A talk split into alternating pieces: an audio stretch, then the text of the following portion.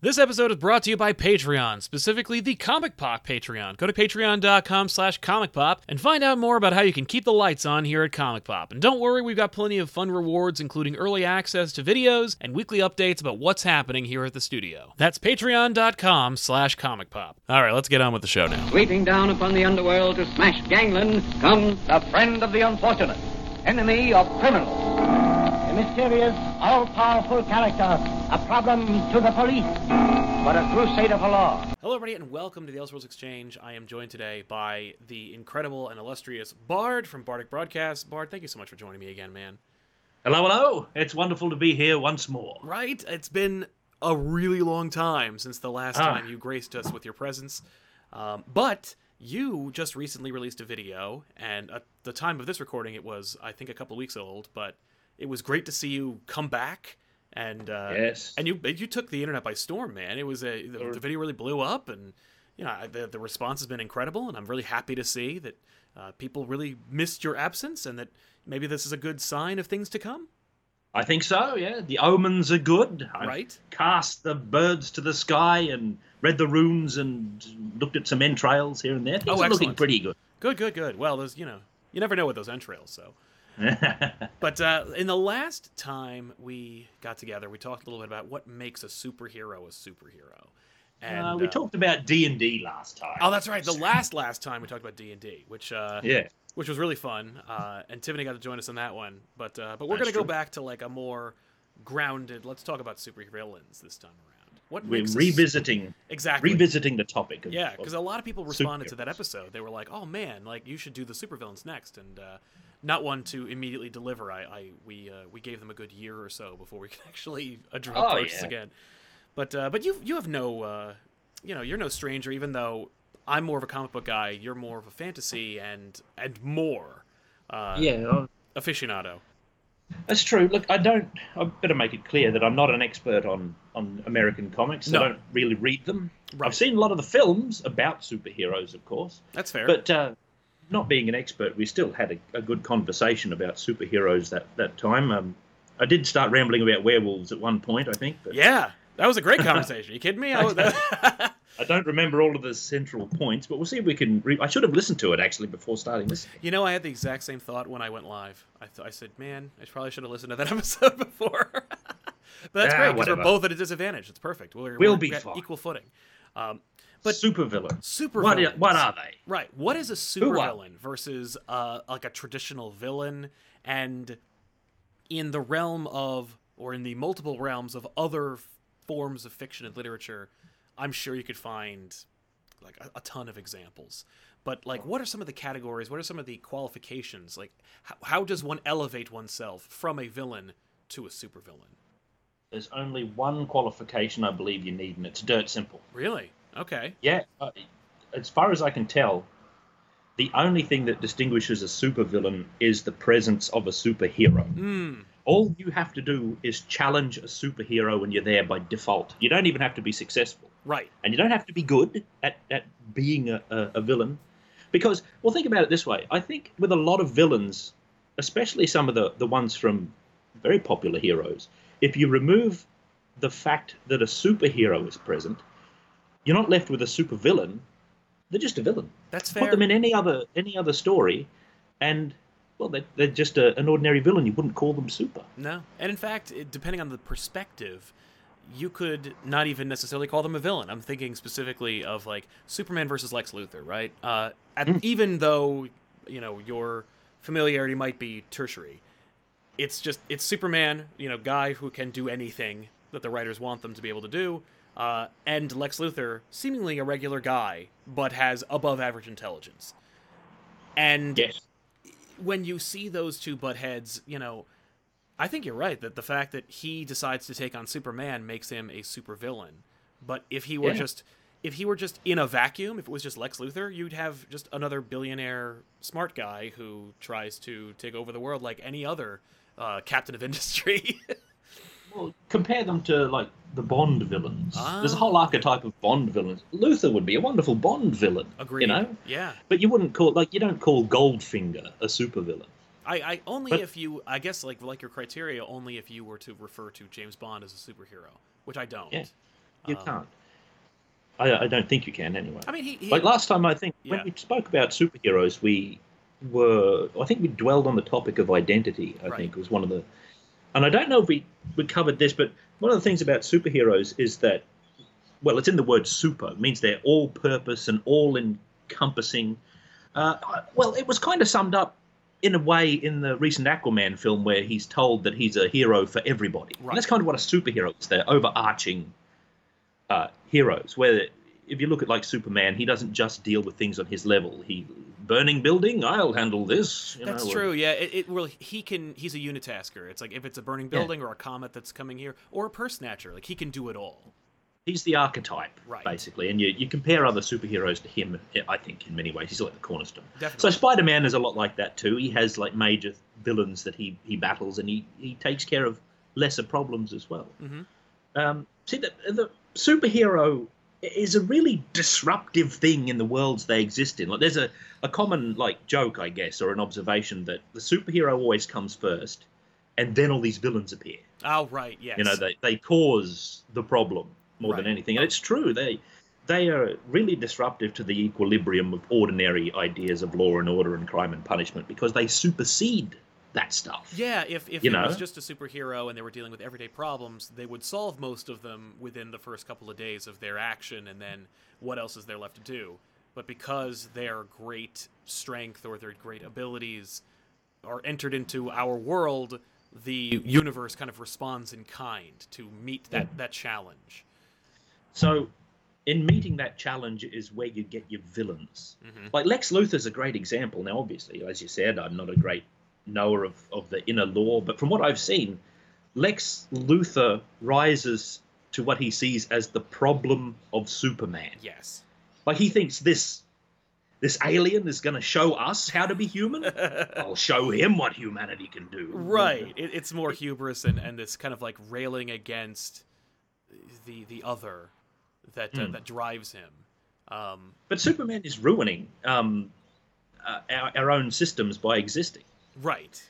in a in a sense. Well, since he You know, transcends Gotham- or supersedes them, like you say. yeah.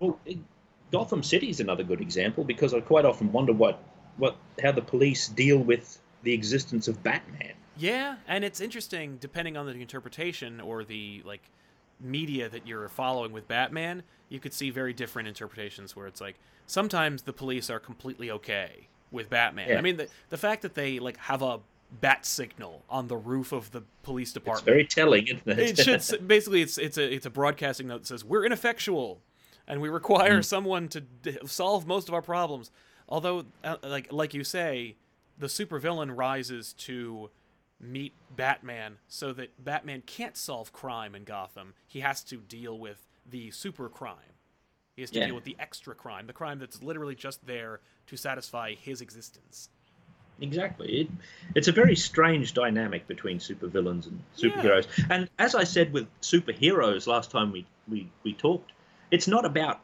power. Power isn't the interesting part. no You know, it, you don't define a superhero by the fact they have power, although, you know, obviously they have to have the capacity to fill the role. sure And even eh, characters that have power a- aren't superheroes. You know, like uh, Hercules right exactly he he has extra normal. Although I know he appears in superhero comics and no doubt is a super. he is Thor is another example. He's a, s- a mythical figure who isn't a superhero. no Being a, a, a Norse god, he's probably very self-absorbed and all of that sort of thing. Mhm. But uh, he's not defined as a superhero by his power. It's No. not having the power; it's what you do with it. right And as with Superman, he uses it to, uh, in an overarching fashion, to be the all-purpose savior, in a in a sense. Sure.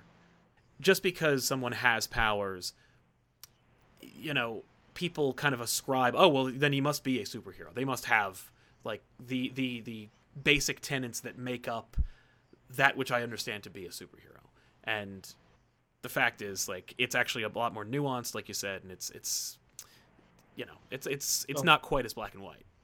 There's a big difference between a hero and a superhero. Right. Well, a hero is really just a position in a narrative, but Mm, when you're when you're a hero in a story, okay, you tend to be uh, you, you tend to have a discrete objective that you're you're dealing with. You're in a, a discrete story. Okay, you're not an overarching hero for everybody. You're not hero status permanently like a superhero is. They occupy hero heroism permanently and they don't stop Sure, sure. Like a, just a because hero, their story is the, finished. the hero of their story might only need to accomplish a personal goal, as opposed Hmm. to a, a yeah, like a more generic hero that is kind of stuck having to do, you know, like you said, stuff for everybody. Like they have to save Conan might be a good example. Now, do you do you think Conan is a superhero? And if so, No. no, No, su- he's not a superhero. He's definitely a hero, and he generally does the right thing in the context of the world he lives in. right, But he's not. He the battles he engages with tend to be personally related to him. yeah. I mean, what about He's uh, he's drawn into them. Well, what about uh, what was it? The uh, I'm trying to get my my Conan straight. There's the first one, which is Conan the Destroyer. Oh, Conan the Barbarian. Okay, are we thank talking you. about the movies? Yeah, the movies. the movies. Conan the Barbarian Okay. and Conan the Destroyer. In Conan the Destroyer, he feels a lot more like a superhero in terms of like he is not necessarily out for just himself in that one. Yes, yes. He is only on that quest because Queen Taramis promises to resurrect his his His beloved, uh, yeah. dead dead love Valeria. Right. Okay. Now, he All right, rises you got to me the there. ch- and he's a he's a good person. Okay, and he he'll he'll do the right thing in the end in that in that film. Mhm. Uh, and of course, the films are very different from uh, Robert E. Howard's I- literary Conan. But I, don't think we should dwell on literary Conan because I don't think that many people are As well versed in him. will will be well versed. I gotta if you look say- at the Yeah. Go ahead. yeah, Oh, if you look at the two films, Yeah. uh, they're both very personal Conan stories. Oh, definitely. He doesn't come to town and right a wrong, or he doesn't uh, see a huge problem and say, "I'll handle this." And Yeah. he is not driven by an obligation to do good or anything. He's driven by his own engines of, right. of desire Oh no, and the heroism. first one is a deeply personal story about himself and getting. I don't even know if it's revenge so much as it is him just, just, just trying to understand who he is and where and, and where he's going. Yeah. Um, It's revenge, and the other stuff. right. By the He's way, deeply motivated by revenge. uh, Marvel is putting out a Conan comic book right now. They just relaunched the Conan series, and it's it's rather excellent. I, I highly Oh, recommend. very it. good. Uh, the guy who has been writing the Thor series is now doing the Conan book, and it's like he's been training to do the Conan series his entire career. Uh, we're only two issues in, but it's it's very it feels very Conan. It's and it's paying homage to because Marvel used to pu- publish a Conan book back like in the seventies and uh, and eighties, and it's kind of like harkening back to that era plus you know more modern storytelling. Um, they they have you know they're they're not playing it for for anything other than to tell the story, which I think is pretty cool. But uh, Sounds great. I recommend it to you. Anyway, I know we're getting a little bit off uh, off the thing. So Conan's not a superhero. And no, I as don't. think so. such, yeah, because yeah, no, because because his but you think he's not a superhero because his his journey is personal. Yes, and the um, he is drawn into conflicts generally for personal reasons by his own desires or uh, or, or things like that. He's not out to right or wrong. Gotcha, gotcha. Okay, so all right. Well, what about what is and the criteria of a supervillain as we've established is literally just it's Challenge a superhero. challenge superhero. So as long as you have a superhero in your story, whatever villain comes in By- opposition to them is by nature a supervillain. Yes, even, even ones who have no power, like uh, Catwoman, Right. is a supervillain by default. in a- in any other world, she's an expert thief with a gimmick. Yeah. But because Batman exists, and she encounters Batman, she's suddenly a supervillain. Mm. and she often gets drawn into other supervillain plots. Oh, People definitely. who might be more qualified to, under conventional definitions of having superpowers and all that sort of thing. Sure. But um, no, no, he- uh, Batman's, uh, I almost said He-Man. He-Man is is arguably a superhero. Oh, absolutely. Because if he you want to man. compare Conan to someone, compare him to He-Man. Well, I mean, I don't even. I, I was actually watching some He Man not too long ago, and I was like, "That- that just, He Man is, by your definition, certainly a superhero in that he doesn't do anything selfishly. He has no personal stakes. He just kind of like reacts to everything around him from from some kind of personal desire to just right wrongs as they happen. Yeah. So They can be drawn into things for their own personal reasons, Sure. like Batman is. But he is um, he's driven by his own tragedies and obsessions, of course. Yeah, yeah. But- it, actually, it's interesting. You're, you're like how Conan's journey is deeply personal, and yet Superman we know is a superhero because he he literally just every day he goes outside and he's like, okay, what wrongs am I going to right today? But with Batman, it's a little more personal because for him, he is it, it is deeply personal. Like everything he's doing is to right a wrong he can't possibly fix. Mm. So, is he a superhero or is he more like just kind of a crime fighter or a? Uh, He's a superhero all right, fair enough. for certain. Like I said, it's, it's not about power. There's No. the identity thing which we discussed last time. okay. and the fact that he is compelled to uh, oppose all crime, all wrongdoing. Yeah, You know, he, he is in an overarching fashion. but he responsible isn't. But for he all isn't this. doing it out of some feeling of like there's an injustice in the world. He's doing it because he's mad his parents are dead. He sees an injustice in the world, though. Surely, That's true. But it's, it's, not from just because his parents are bad. That's uh, that's where it starts. A, yeah. You see, That's he the could catalyst. right that wrong. L- He never does. Okay, but let's say he he Could right. I have. don't know of a I don't know of a good example, but sometimes superheroes start with a personal story Yeah. and they just remain in the hero position. Well, you know, it's indefinitely. a great example of that is Spider Man because Ah. he's the guy, right? Like he, he has a personal stake. His uncle Ben is murdered by the criminal that he let pass, and within the Yep. same story, he does defeat that criminal, and then f- henceforth never stops being Spider Man and righting wrongs. So in that Okay. case, that completely fi- fills in what you said. Like that completely matches your criteria or the criteria of that is positive. Oh, it's in this a- episode. hypothesis. Right, Let's exactly. say that. I, I'm not trying to come to any conclusion here. I'm No, just it's true. Uh, yeah, we're not. having a we're- hypothesis. yeah, exactly. We're not. We're not uh, solving any mysteries today. But uh, Not today, no. No. But, uh, yeah. Like I said, I'm not. I I think uh, I think dwelling on power would be a great mistake Mm. in super villains as much as it is in heroes, because you know I think clashes of power versus power is the least interesting way you can have a villain challenge uh, a superhero. absolutely. In fact, my favorite sort of configuration is when the villain is vastly less powerful Mm. than the hero. Uh, why do you think that is? Is it is it because they have to be more resourceful, more ingenuitous, or is it because like, uh, or for some other reason? because I think challenging power with just raw power is boring. There's something more interesting, there's something more humane about a villain that will challenge someone with virtually infinite power, like uh, Superman, Right. who with with um, l- less resources and still challenge them. Because Superman's weakness isn't power. You can talk about kryptonite all the time, Sure. but where you will challenge him is in his character and his morality and what Yes. drives him.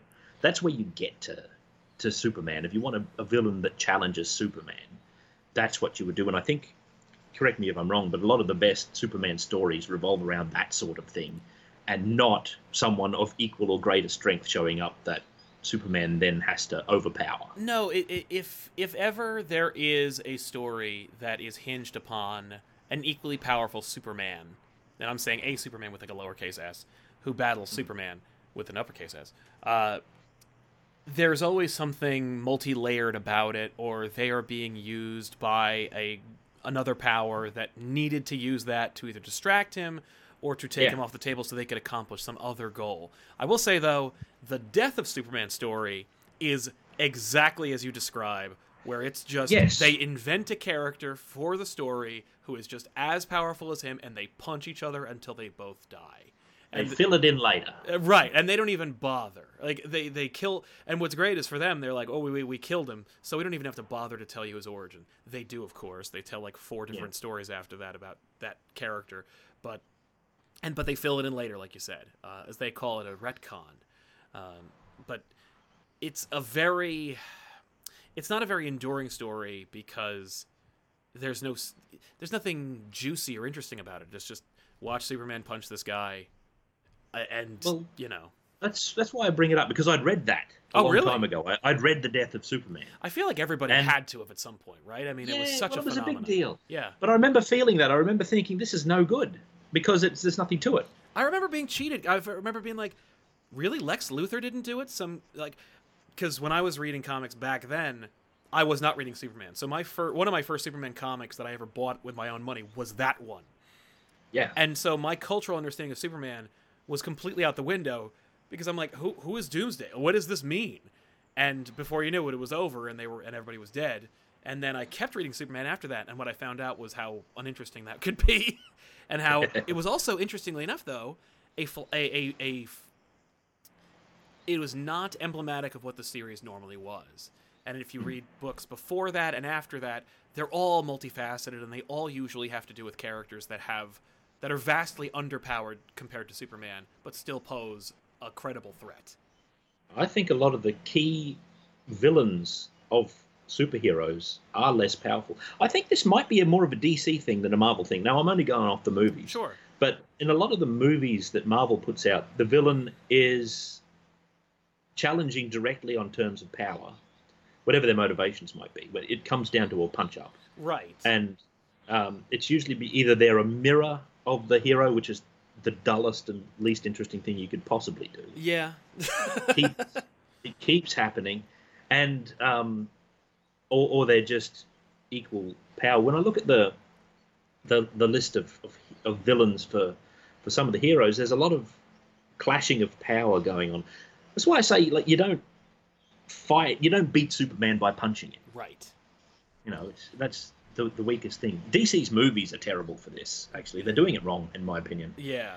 Like, they, well, I don't know why, but they they seem compelled to put a a, a, a villain that's that can punch the hero hard enough to win. Well, I think it's because they they have not done that for so long, and the loudest voices have been clamoring for that. That's where uh, Man of Steel, the first Superman movie in the modern times of superhero movie making, finally has a character who can punch Superman. Even though if you actually go back, you can watch Superman two, in which he literally fights Zod, who's the same power. Um, but even in that, the power struggle has changed because I don't know if you if you're up on your 1978 Superman movies, but uh, uh, Superman two, uh, Superman has he he takes his own powers away so that he can be with Lois, and it's at that time that three new Supermen appear.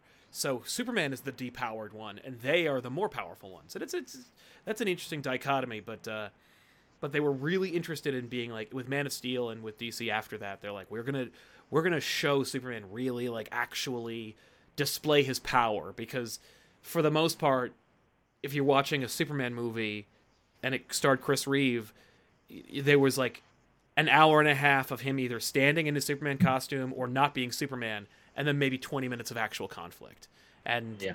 and his villains often were Lex Luthor with a real estate scheme or a computer.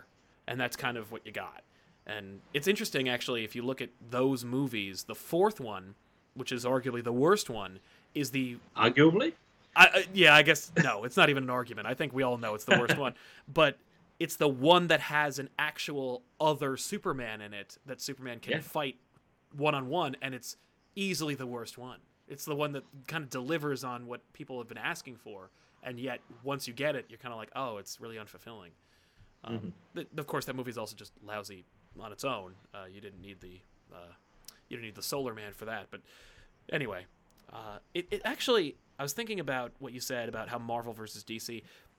I think it's a dead heat because I was thinking about Spider Man's villains and how most of them are just kind of regular people in suits that Yeah.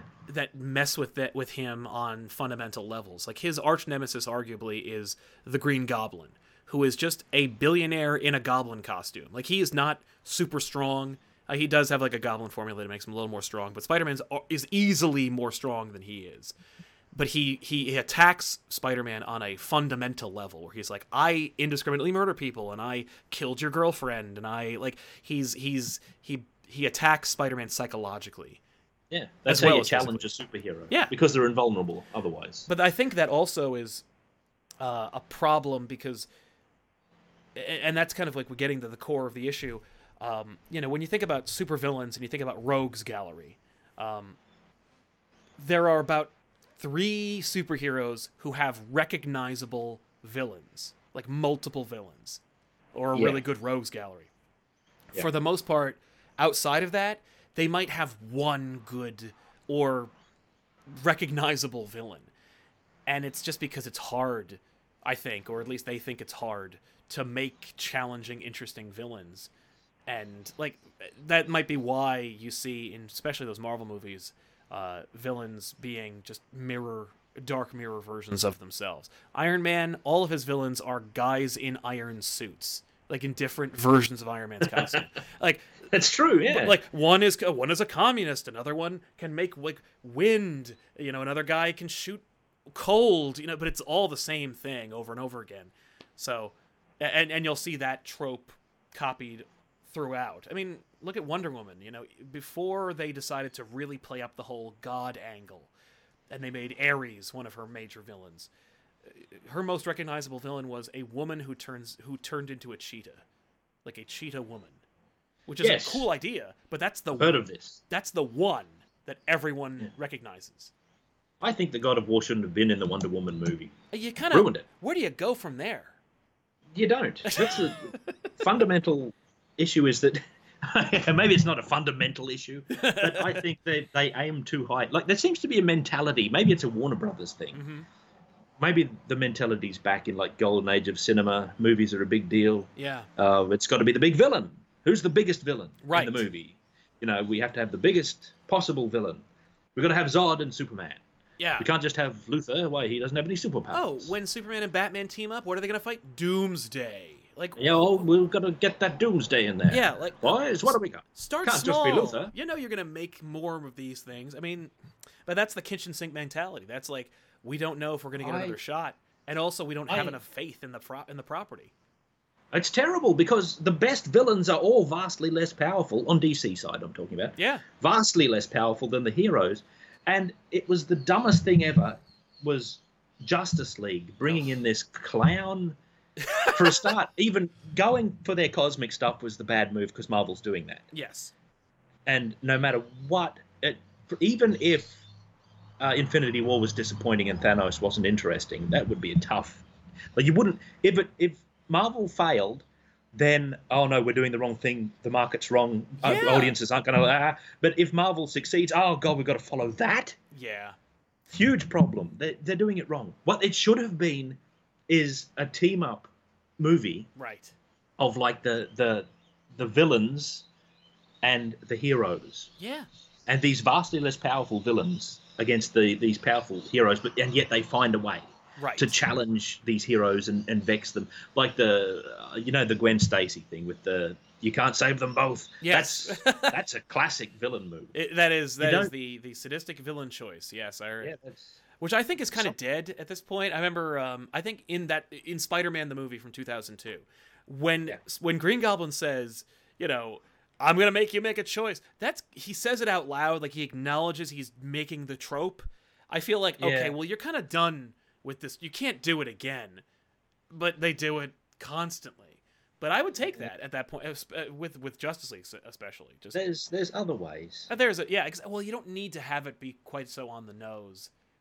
People think that DC should have set up their movies like um, Like Marvel. Marvel did with individual. Th- I argue against that completely. Really? I think they should have gone Justice League instantly because uh, Marvel had already set up the atmosphere that people are ready for superhero team up movies. Yeah. They don't want five or six years of solo movies to build up to something because it'll be over by then. And DC have a unique advantage in that their main heroes, the ones that would be in the Justice League, need no introduction. Mm, that's a great point. Superman and Batman don't anyway. Yeah, you Wonder did not- Woman, maybe I, I don't know, but Superman and Batman, the two main ones, Yeah, you don't they need solo need movies for for that. them. Yeah, you're absolutely right. exactly. And they did that with uh, uh, Ben Affleck's Batman. You know, they- he's just there in in the Superman world. You didn't need to introduce him really. Yeah, you don't see. He never gets like a solo adventure that establishes who this character is and what his motivations are. Because at this point, we get it. Although I will say, when they began, when when Batman vs Superman opens, they do show you his origin again. Like they show you the Wayne's Yeah. dying, which is like Ah, they do mistake. Shouldn't Uh, have. Like, what? Come, we all get it. Just like, well, and you've heard, you know, I, I don't want to get into a whole like let's compare Marvel and DC because it's It, it makes people It's crazy. No doubt a dead horse by now. Certainly, but uh, but but I haven't beaten that horse. Right, exactly. much. No, we haven't heard the bard's opinion about that. But uh, I will Same as say, everyone else. if you uh, if in keeping with what you were saying about getting a vastly depowered villain to be more challenging to your hero, did you see Spider-Man: Homecoming? Yeah, They and it's picked a good film. they picked the Vulture, Yeah, Who is- wonderful. who is often overlooked. Usually, he's a doddering old man, but in this case, just like a dad. But still, he's he's a vastly underpowered compared to Spider-Man character. His motivations are intimate and personal. And wonderful pathos out of right. that villain. And it makes for a much more interesting adventure that has, you know, the city's not going to blow up. There's not a sky laser that's going to invade the earth. Uh, Uh, but instead, it's just like, will he make it to the homecoming dance? And will this plane crash or not? And that's like, those are the major central conflicts. And it's kind That's of beautiful. cool. Like, that's, and, and, and it's so mature of them to know. Hmm. And also, the other thing, of course, is we didn't show you Spider Man's origin because Batman, Superman, Spider Man, everybody knows Yeah, those origins. that's right. We're good. Spider-Man is probably the one Marvel hero that I can think of that wouldn't need an introduction to the broadest audience. And and they knew that. So when they made Yeah. Civil War, they're like, just put him in, and everyone gets it. Yeah. So yeah, it's great. I agree. It was a, a, a wonderful film.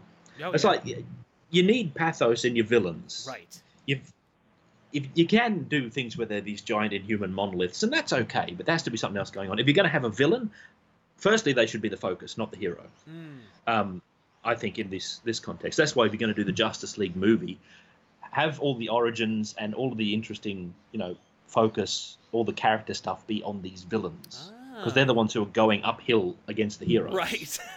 Okay. I mean, and I think the least challengeable hero that I can think of. So I'm skimming off the top most mainstream here. The least challengeable hero power wise is probably the Flash. Because Mm. he's, He's the yeah. What are they going to do? A guy that's just as fast and a guy that's faster than him are like the two. That's all they can do. If if they do a Flash movie, you know it's going to be that yellow version or the other yellow version. Yeah, it's gonna be fun. I, I mean, like, it, what's so funny is Flash has It sucks. Flash has one of the few DC rogues eh, that all get together. Like most Yeah. of his villains all have a team called the Rogues, and they are interesting villains. It wasn't until they like reinvigorated the Flash franchise in the early 2000s that they finally like really pushed the Yellow Flash, but what they could have done I'm sure it's a, a fine story, but uh, It's- on the surface, it's ah, it's- geez, it's, it's- just a guy with the same powers. Well, it's it's frustrating because not only is it a guy with the same powers, but he also goes back in time, and Hmm. he's sadistic, and so like every story that has him in it is the most downer story. Like there's no joy that can be derived because it's always the most raised stakes.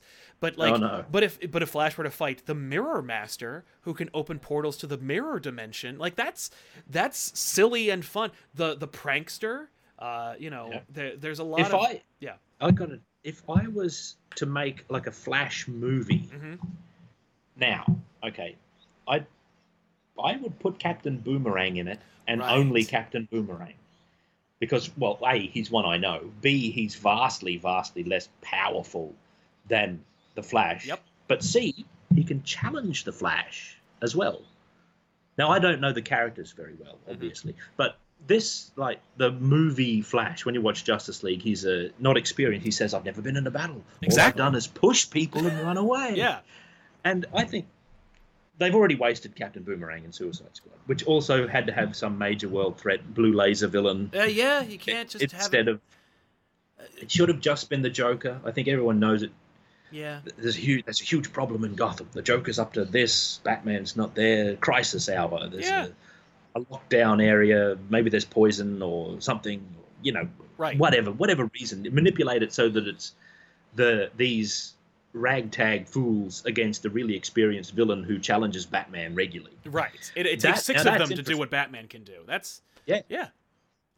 And they might That's- not be able to do yeah, it. Like that's that's interesting. Yeah. And one of them is Harley Quinn, so there's like Yeah. conflict in there already. She's shoehorned in for popularity. Very reasons, much for some so. reason. And she's the only She's one who not- survived. They're gonna. She- she's not popular for no reason. Oh no, that's very Also. true. Uh, and so anyway, yeah, Captain Boomerang. I love that. uh, I, I had a I, I had a train of thought. Like Captain Boomerang could probably it could be so simple. He could be a guy who j- wants to do crimes in whatever city the Flash lives in. I don't even know it. Uh, Is it Central Star City. City or it's, It's a Central Central, City? City. Yeah. in Central City, but he's- there's this huge problem. There's this superhero. That's the Flash. Yeah. He's really fast. so what's Captain Boomerang going to do? Well, for a start, he's Australian, so he's probably an ex-military guy or uh, Sure. a, a hunter or, or something like that. So he'll he'll beat him. He'll challenge him tactically. Mhm. Okay. He'll probably watch footage of the Flash and figure him out.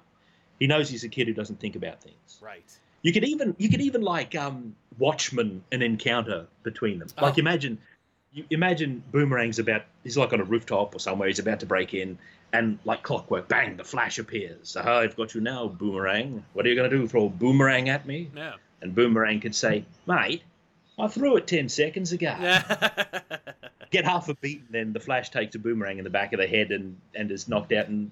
And Yeah. Captain Boomerang gets away two or three times. Have him beat the Flash like that. And the point of the film, theoretically, I know this isn't a great premise for a film, would be the Flash learning to maybe that not his powers aren't enough, even though Yes. they're really amazing. It's like he's got to be aware. He's got to to to to think. He's got to know his opponent. He can't just trust. I'm I'm super fast. I'll handle this. What's he got? Boomerangs. right. No, it's true. You know, like- he learned something about being a hero and and carrying the weight that he takes on as a superhero. Yeah. Because this this vastly underpowered person It's making him look like was- a fool. yeah, are able to undermine him completely. There's a, a theme there. Yeah. And no doubt there's something interesting about Captain Boomerang we could do as well. Have Oh, some sure. pathos. Yeah, give him like I mean, well, you know, if you're Hollywood, like Make give him, him see- give him a kid, make the kid sad. You know, that's That's usually what how they they did do. with it. a Sandman in the third. Oh my god, yeah, that's, what they That's a did. classic example of he should have been the only villain. right. Oh, and you know it was. That's uh, unfortunately that was another situation where they're like, okay, well, I want to tell this intimate story about this like sad man who also turns into sand, and they were like, yeah, but we can't sell too many toys of Sandman. We wanna. We gotta get Venom in there. We gotta make it like we gotta up the stakes, and, and, and it gets Oh. complicated, and it- the bottom completely falls out from under it. Yeah, it does. You can't have nice things. Not often. These anyway. superheroes, they're too popular to have good movies these That's the, days. yeah. That's like that is so You- insightful and it's so depressing at the same time. They're too Unless popular. there's like some real bravery and some real confidence shown by, I guess, who's holding the, the strings in the people who's making the stuff. Because Homecoming is a great example. yeah, And I believe the this upcoming Spider Man film looks to be, looks like it might be Yeah, another, another I'm- good one. I I, I, I don't you're think- right. I don't think we're going to see that out of DC at all, even with, uh, uh, what's his name, James Gunn Oh, uh, Suicide, directing he's Suicide doing Squad 2. Suicide- he- and I think it's gonna be like a reboot of Suicide Squad, so they're gonna do it all over again. Are we? Oh no, that's Thunderbolts. I was going to say, are we Oh. going to get Troll? Because I love this character Troll. Troll. I think her name.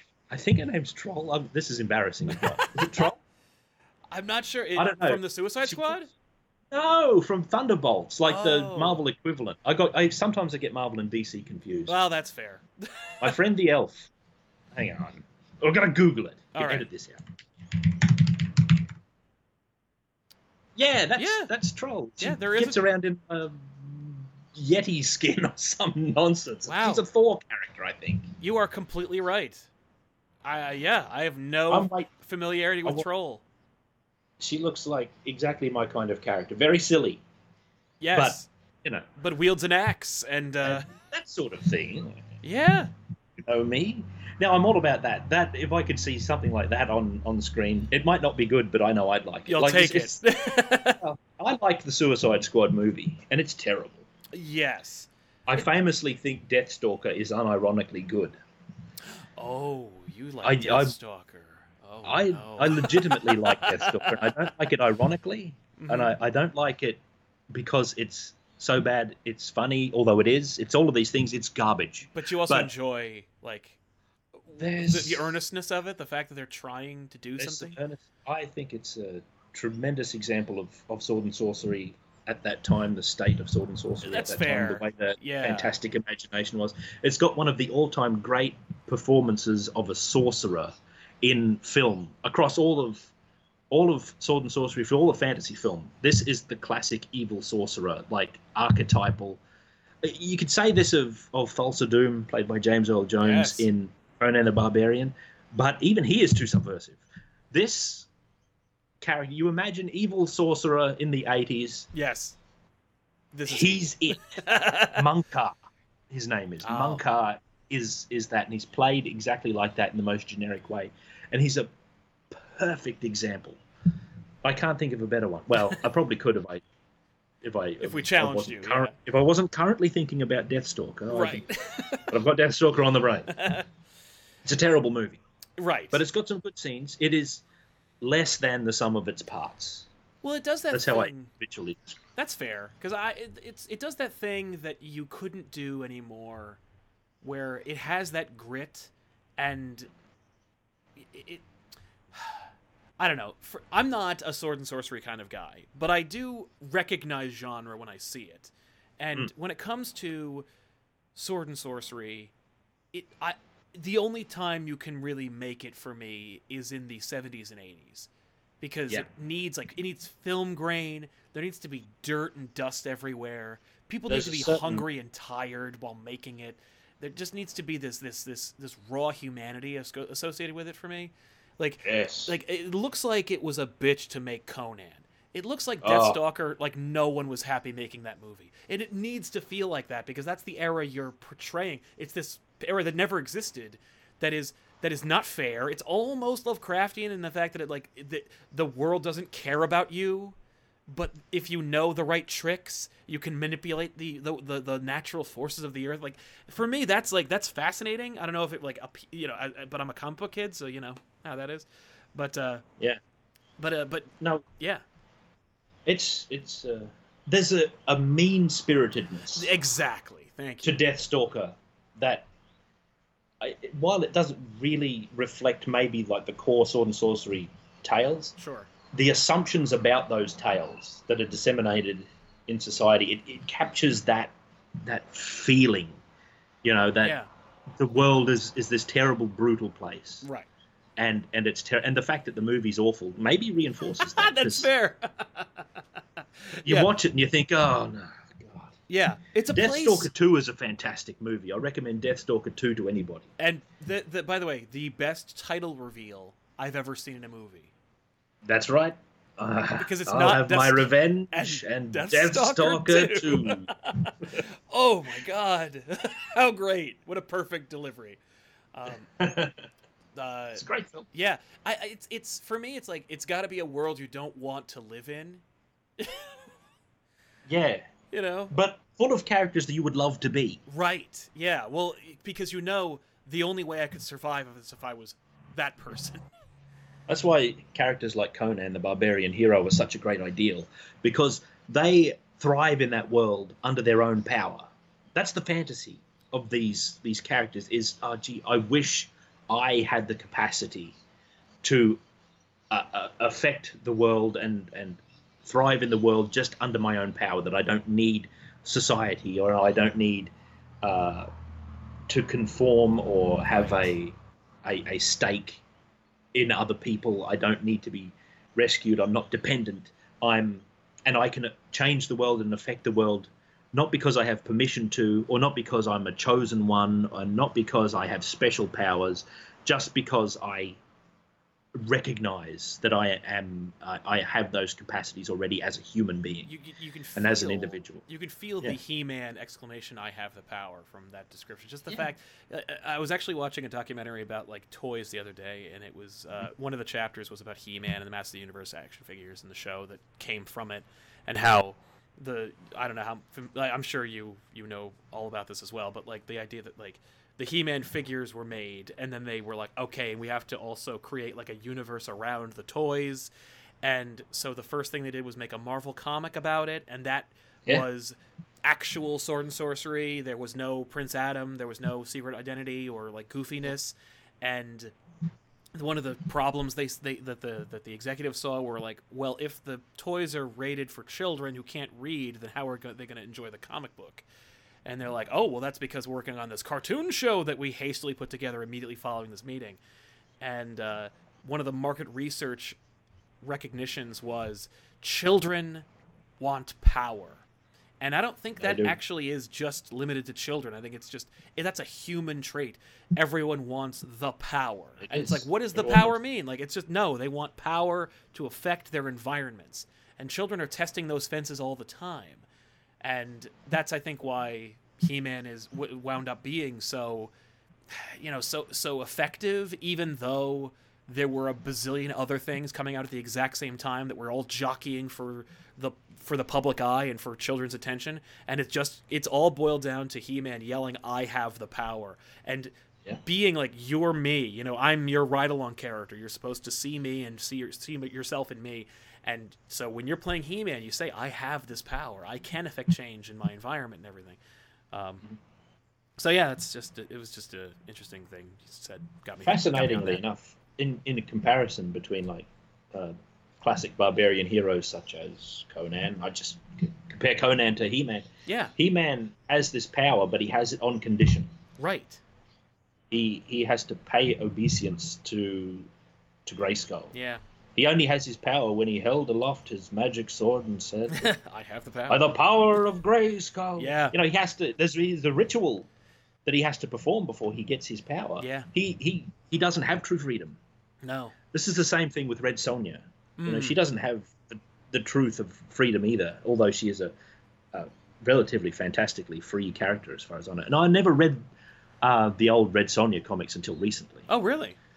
Yeah. Oh no, I never did. I read the book series. I have a series of books, and that's my Red Sonja. That makes more sense. I mean, like the You know. comic did. I think the comic did a good job of launching Red Sonja into the public eye, along with the movie. But you know, the movie. I don't know. I I was not a big fan of the movie, but uh, No, neither am I. but uh, it's it's a series of situations where Sonja gets rescued by Conan which is uh, or uh, not Calidor. Calidor, not Conan. Calidor, not Conan. By the Legally way, distinct. why didn't they? I mean, like, was it was it really not the same studio? Just make a Conan. Like, just give us what we want, people. Um, Oh, there was some. ironically enough, they they have Conan and Red Sonja have have been like the the rights, the comic book rights to those characters have shifted so often over the last twenty years. Like Conan was with Marvel, and then it went with uh, with Dark Horse or Dynamite or something. And Red Sonja used to be with Marvel, and it's just switch swap back and forth. So you can you've never they never quite got that sweet spot where you can finally see Red Sonja and Conan adve- like share an adventure together. Um, Hang on a minute. Well, they did share adventures many times. yes, didn't they have. So- um, oh yeah, no, they exist in. They, don't they normally exist in the same universe? Yes, they do. They definitely do. Certainly. So It says uh, at the start of every every book, in the same world, the self same lands. One of the few worthy swords to match Conan's was that of Red Sonja. now, Hang on, look, I, I have a giant Red Sonja statue here that I'm going to unbox. oh excellent. Spoilers. Oh hell yeah, yeah! I can't wait. let me have let me, let me have a look at my uh, the box here and see if there's like a trademark or brand. oh, that'd be great. I don't know who has it nowadays. Like I think, uh, yeah. I don't know who owns Red Sonja or who's licensing or No, not. I don't see it. It's probably dynamite, though. My memory says dynamite. Yeah, It might have changed since the statue was made, well, that's probably true. Uh, let's see. but whatever. Spoilers. That's what I'm doing I- next. is she as big as the Conan one you have, or is it? Uh... Ye- Yes, Oh, yes, that's it's cool. a large, a large figure of Sonya as companion to my Conan That's statue. So that- fantastic. Man, I can't wait for that. Um, Neither can I. yeah, right. now now that that kills me, man. You, you like one of your one of your your your basic things about unboxings. You do not look like you you you don't open them until it's on camera. So No, it'll just Mm-hmm. Oh, I sit thought there. that's. Do people open them off camera? I I. I honestly don't know. We're not really big on boxes. Surely over they here, don't. But uh, Well, you, surely they don't, because you see people take the wrapping off. Yeah, that's and- true. Well, and you know what it is though. You you make a whole product. Your whole thing is the the experience and the journey you take through the unboxing. Whereas most folk just open the box and they go, well, "There it is." Yeah. it's basically like a wish fulfillment. Like you're you're you're me, and we're both opening the box together. Whereas you you take someone on a journey through the story of the of the piece. with figures i open the figure well with everything now actually i open the thing Yeah, i have a little I, I you get some like initial reaction to it but then i go away and study it for a while sure. and then i'll i'll formulate what i think which is really tough sometimes sometimes it takes a long time occasionally because like especially with medusa i That- had enormous trouble because i'd be nearly finished and then I'd think, no, you know, I don't really think that anymore. My ideas would change Yeah. with Medu- and it took a long time to make. I think it was like nearly a year, and the last one was nearly a year, but that's not the reason it took so long. Hmm. Sorry about that, anyone who was waiting for me to return, by the way. Should they be should they be listening? yeah. Assuming that this doesn't get edited out. Right. Um, uh, yeah, it, it it takes a while, like longer than it should normally, which is why I'm very leery of trying to go professional with this because I don't want to get caught in a loop where I have to put content out. oh no. That that is Because the. Uh, That's a it'll- surefire way to lose interest. Like you're gonna be sick of it. You're gonna be doing it for the, all the wrong. You know you're doing it for the wrong reasons, and you don't want to. And, and it stops being fun. I, I assume. I'll start uh, like I start assume putting that clickbait titles. On. Right. Well, that's you know that's a whole other aspect of the business that's not fun or you know pretty, but You're, You, you're uh, already there. So yeah. I saw that D and D title. yeah. Ah. I'm I, I sorry. still absorb problem. I still people s- occasionally people I know will say, uh, "Why do you say it's the best version?" And I say, "I didn't say that." no, you didn't say it. I, I It's could the alter title. it at this point. It's just the title. There's a there's a question mark on the title. Yeah, it doesn't no, it's even a say rhetorical it's question. an implication. yeah. Uh, By the way, if you I've haven't said it seen to that my face. episode, it's a great it's a great conversation. You you you you make some great postulations about like which which Oh. versions are superior. Would love, love to revisit. I listened to it back partly not that long ago, and I remember I was going on to launch. I was talking about like the hunting skill, and I got halfway through a point I was trying to make, and it just got lost. Yeah. the perils of podcasting. That it Speaking is, you of know. which, you know, we're a long way from supervillains. That's true. Nah. That's true. But uh, uh, let's take it back. Is Skeletor a supervillain? I'd say is, Is he even- because is he- 'cause he- He-Man's the superhero. Right, but he's so. At what point, I guess, because you said power doesn't equate supervillainy, but uh, I was gonna say because Skeletor is so ineffectual, and he's such a he, like he's almost like a parody of a of a villain. Now remember, early on, I said it doesn't matter if you succeed or Exactly. how successful you are. You just have to He challenge the hero. challenges- He challenges He-Man. Yeah, and that's all he needs to do. That's it.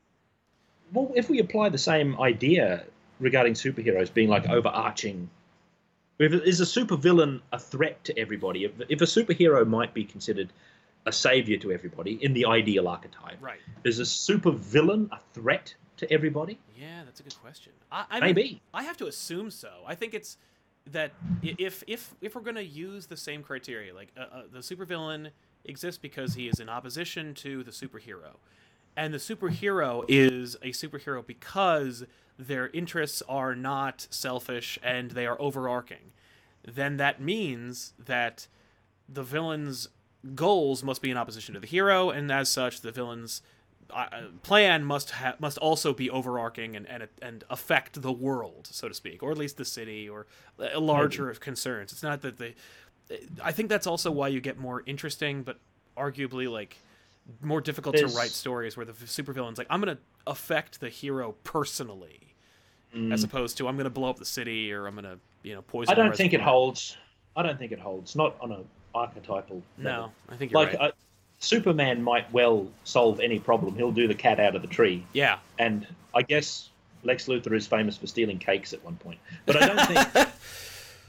I, I don't think supervillains in general will stoop to the lowest crime. no, They might, but individuals might. But I don't think you can say it on the archetype. No. Super villains, they're a response. You See, this is why I think underpowered villains are the key, Mm-hmm. is because they are well, sort of returning to an earlier point. Um, because superheroes disrupt normality. Exactly. They're like a, a response of normality to this disruption yeah, so they're much more ordinary than the the hero. These the the best ones. Like the Joker is much more ordinary than Batman is in a, in Sure. a certain sense. He doesn't have all of the resources or the power. The only thing he's really obsessed with, seemingly, is the Batman. exactly. Which is why I think people are so quick to use that character, but also why it's so unrewarding when they try to make this the Joker something other than a, a guy who screwed up or a guy who has clown makeup on who's fighting Batman. Luthor. Luthor's the same. Yeah, Like I don't think he would be as deadly a villain if Superman wasn't there to sharpen him. I I- I think, and it's explored in a multitude of stories that Oh, if I won't if, you. if there were no Superman, Lex Luthor would be the hero. Yeah, Um, of that's course, something you mentioned earlier. There- There's a great story, uh, Superman: Secret Origin, I think. Uh, it's by Jeff Johns, but it's a it's, it's basically like a retelling of his origin for the umpteenth time. Um, and that's another, by the way, whole exploration. I I- I, I mentioned this in, a, in an earlier show on another unrelated thing, where I'm like, the most successful Superman stories are retellings of his origin, and it's harder and harder to find like enduring, long-lasting, you know, like revisit all the time stories about Superman where he's just on an adventure. Mm-hmm. And I think that's kind of like that's something that's worth exploring. I don't know about today, but you know, certainly it's Is it's weird. Like I was like, why is that? so- Why is that so? Why is it so true? um, maybe because he's harder to challenge. I, uh, that's exactly right. Well, it's why. Like in a dis- in a discreet adventure, like you can have like a powerful thing comes up and will he overcome this challenge? yeah, and it doesn't have to get psychological. It can just be an adventure. sure. I think that's easier to do with less monolithically powerful heroes. Yeah. Oh yeah. I mean, you could do that with Green Otherwise Arrow. Dragon Ball is terrible Or... because it it I saw some of it back in the day, and I remember thinking this is when I was young. yeah. I, I remember thinking this is just a repeating cycle of power smashing against power. Yes. And the solution is always for the hero just to oh, to get more powerful more or power. be more powerful. Yeah. And then a more powerful vis- villain shows up. Ugh.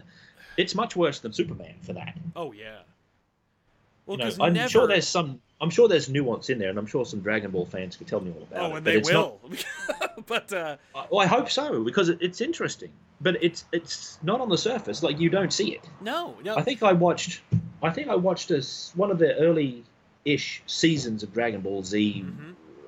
when I was young, around when Frieza shows up. Yeah, I got up to Frieza, and I was like, all right, well, I can't do this anymore. That's when I started noticing. I was like, ah, this is just the more powerful guy because he goes through like eight forms or however many Yep, forms. exactly. But there was never And- a time when like someone who isn't powerful challenges Goku. It's always somebody who's more powerful and it's, it's off the scale, and we got to find. Oh, well, there should be such a time. Yeah, I would love that. that And actually would be interestingly enough, I, I don't think Goku's a superhero. Mm, no, I don't think so either, because I don't, I don't really know what his motivation is. But it, He seems to just have a. Uh, he's very monastic, as far as I can tell him. Yeah. That he, his goal is perfecting himself. right, Yeah, eh, but not to And make the world better or his- safer. It's just to be the best. Yeah. And his, his arch rival Vegeta seems to be just no. I will be the no. He just wants to oppose Go. He did- Yeah. He wouldn't care if Goku wasn't there. Oh, he's no. Luther. Yeah, he. Well, uh, uh, Frieza. He's not vastly less powerful. or uh, Vegeta. I, I I see Vegeta as more like he is the opposition. He is the he is the adversary. Like if there was no Goku, he'd kill himself. You know, because there's nothing left for him to do. Like uh, my motivations are found in my opposition to you. Um, whereas Luther, I, think he's. It's funny actually. Although that might be that might be more true than you than than I than I originally thought. The idea that if there were no Superman, that Luther would say, "Oh, finally, I've achieved my goal," and then realize that he has nothing, like that he is that his that his em- his desires are empty now because all he don't- did yeah. was oppose Superman. you don't need an antithesis if there's no thesis. Right, exactly.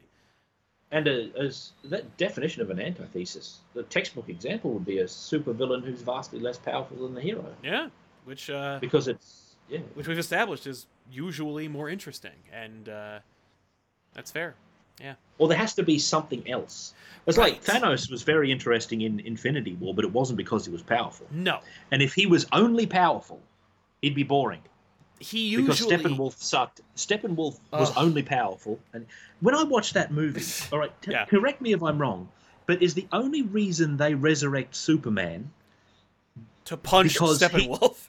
He's he's the only guy who can punch Steppenwolf hard Oh, enough. Steppenwolf. It's, it goes even further than that. Steppenwolf doesn't come to Earth until he finds out that there isn't someone more powerful than him to punch him.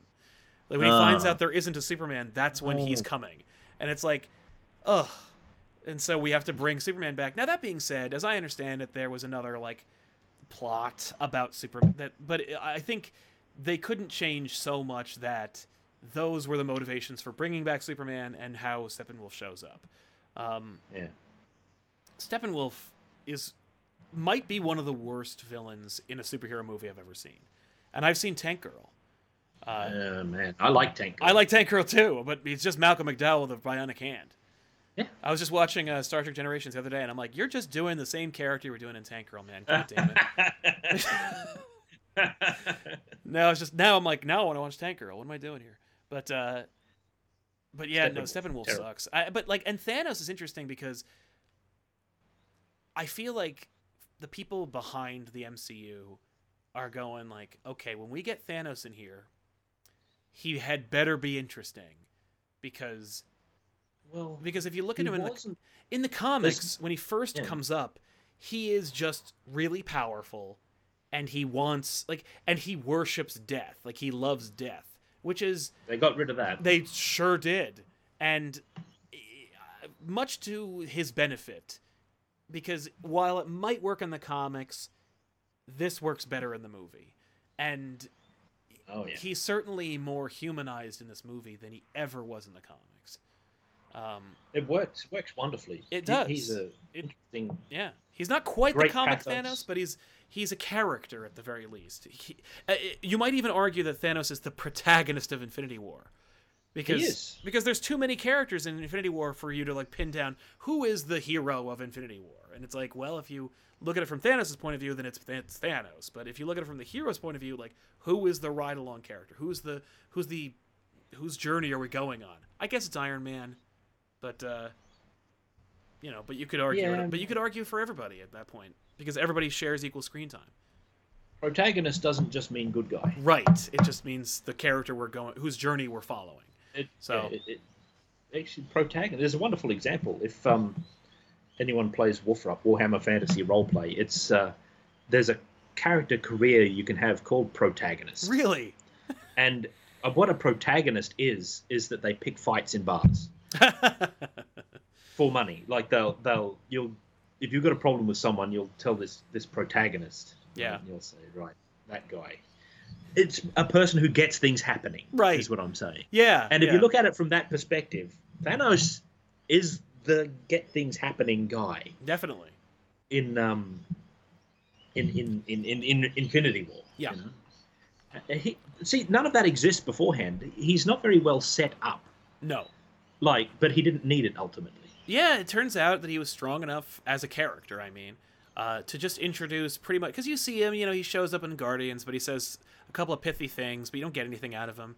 And the rest of the Yeah. time, he's either turning over his shoulder or he's grabbing gloves. Like, there's nothing inter- There's nothing that says, like, the the audience who likes comics or who read comics or who's a big fan of Thanos, like, they inform their own understandings of what's happening in those scenes because they have the baggage and the filmmakers are going, yeah, but everyone else hasn't read those comics and knows nothing about him, and we need to make it like we need to make him not only introduced in this movie, but also introduce his motivations and make him capable and succeed. And Wow. it's like it- it's it's it's yeah, They might not have set him up directly, but they set up a lot of material to work with. yeah. It's it's So that making was- me.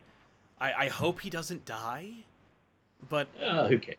It doesn't matter. I- In the movie universe, he can die. well L- loki for example like loki i found i like i I think everyone kind of agreed like it, it, by and large in terms of uh you know going to see these movies everybody kind of liked loki and it's just because loki actually he doesn't die so he's allowed to get he's allowed to do more things that inform his character as opposed to like wouldn't it have been interesting you know this is this is me just fanboying but like i really liked uh iron man 2 uh, but not for the for the Whiplash guy, but rather for Justin Hammer, the like anti Tony Stark character, like the I haven't seen Iron Man two. oh man, well it's not great, but uh, basically uh, just oh crap, what is his name? Uh, Sam Rockwell plays like a Yeah. kind of like cracked mirror phony version of Tony Stark. He's like I'm a weapons manufacturer too, but I'm he's everything about him is fake.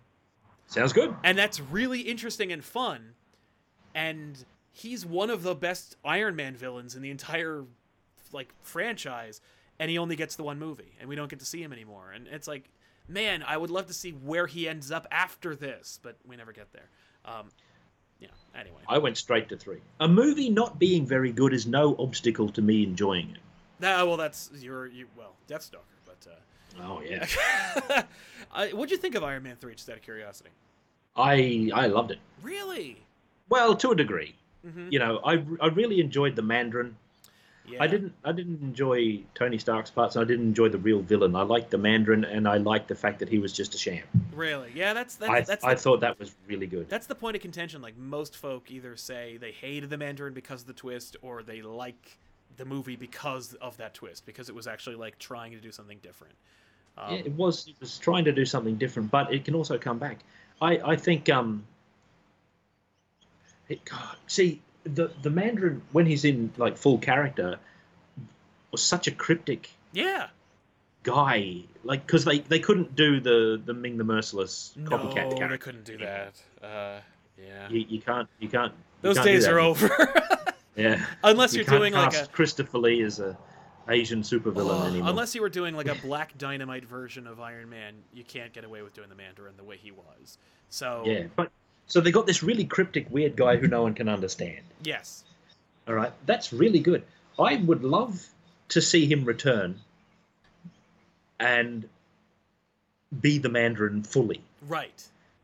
Like s- he's an actor, right? Maybe he's gone a little mad. Maybe he starts being the Mandarin for real. Yeah, yeah, because the only difference is it, one is an act and the other is all the components are still there. exactly. That'd be You cool. know? I'm down for that. That's that's one way of doing it anyway. Or Exactly. maybe if you're really lame, you could say he's the Mandarin all along and lost his memory. oh, that's true. They actually That uh, sucks. One of the things There was like a short yeah. film, wasn't there, with the Mandarin being taken away by somebody? There from was. prison. Oh no, they, they in the in the short Marvel doesn't do these anymore, but they used to, and they were actually kind of fun. Um, they were called one shots. Marvel did this Ah. little like short movie uh, where actually, and by the way, the Sam Rockwell character's in that movie too. Um, but uh, what was it?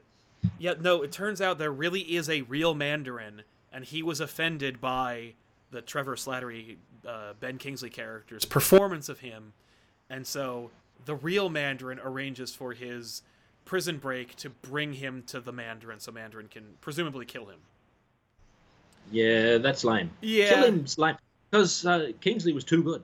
I agree. Well, th- and it's great because he, if you loved the performance of the Mandarin, he's doing a great job. But if you Yeah. also loved the dual performance of he's a really convincing real Mandarin, and then he's a really convincing fake Mandarin, like that's great too. Like that's but that's that's Kingsley when he's actually given material, or a- as opposed to Blood Rain. But uh, if you've never seen Blood Rain, by the way, uh, I, I haven't. there's a Are you video- recommending Blood Rain? Oh no! Oh no! No no no no! But it's a it's a yeah. He uh, apparently he took that job because he always wanted to be a vampire. Keen. So so he plays a vampire in that. But you know Oh, there's worse reasons. Uh, that's true. I mean you know what was it? Uh, that's Chris Lee's career practically. Almost. if you want to say he's typecast, then yes. Yeah, I mean well just the well anyway I don't want to get into Star Wars. I was gonna say the only reason why he's Count Dooku is because Lucas is making a Count Dracula joke. So, Yeah. Anyway. He was up for it. oh yeah. Oh he was happy to do it. Highlight of the movie, too. he- e, his his it was very I, I found it to be hammy but like welcome in those movies i'm like all right Yeah. go for it he's having a good time someone's enjoying these things Always, always happy to see Christopher Lee. he's great every time is. that was that was Was. just a, is. just as a just as a geeky question uh chris lee as you probably know huge lord of the rings fan read them every christmas uh, always wanted to play gandalf never gets to and in place, instead plays Saruman. How do you think he should have gotten the Gandalf job, or do you think uh, he was a better Saruman? I think he was a better Saruman. I agree. Because there's something very arch and sinister Yeah. about Christopher Lee. right? Like, Just, just in, in the way he looks. This is some actors just have a certain look that lends them toward things. Just like Sylvester Stallone has a very sympathetic face. He really very does. Down, downtrodden. Uh, that's why he's perfect for that. So that, he, he's not like monolith Arnold Schwarzenegger. No, Like, you Arnold Compare could those not have, two. Yeah, Arnold could not have played Arnold- Rocky. There's nothing of the underdog. There's nothing sympathetic No, about Schwarzenegger, but there is with him. And so with Christopher Lee, there is something very arch and mysterious Yeah. about him. yeah. Arch, but arch Oh. villain. Hey. That makes me think. Arch villain. You don't hear the word arch hero. No. But uh, wonder why. What would that? Oh, It sounds strange, but only because it's not used. right. Is an archvillain the same as a supervillain? Well, I, I I don't, don't think even so. hear arch villain usually. I hear the arch nemesis, but Yeah. but it means it's, it's synonymous with with supervillain. It's synonymous in common parlance. Yeah. Yeah. If you wanted to to get deeper into it, you'd, Exactly. You'd need if you want to get really specific. Well, and, it's, and, it's and worth having. when you get into like This is meta superhero or meta like stuff like uh, like the Venture Brothers, Hmm. they talk about arching as a uh, as like a, a vocation. We could have been talking about Friday the Thirteenth. I know you're right. I'm sorry. Imagine where that could have. For anyone out there who's wondering, we had basically a choice of two topics: Yep. supervillains or Friday the Friday Thirteenth. the Thirteenth, and uh, I actually think that that would be an interesting conversation Yeah. because the way I wanted to approach that was yep. um, through the hero motifs. Oh, What kind of heroic archetype is the final girl? Because the slasher villain has an antithesis, right? right. Or it's not not an antithesis, so to speak, but it's a. Um, well, I guess maybe it is. Well, we could explore the idea. Okay. where of the so-called final girl Yes. who ultimately defeats them via surviving sometimes by slaying them but they often come back Exactly. So it's never But- tr- it's never really that. Like they never do kill It's- them. yeah. because, you know. Uh, so that's a that's a topic i'd like to explore what kind of how that character relates to heroism and uh, do they come into hero status by their encounter with Mm. with a, a monstrous force I mean, I'd have to be it assume Jason that's or true. It's just michael myers yeah. or whatever i love the recent halloween by the way i thought that was a I didn't very get a good chance to see it yet, but I heard it's film. i excellent. recommend it Um, i recommend it. very different. You know, like I, I remember. Um, did you ever see Halloween H two O?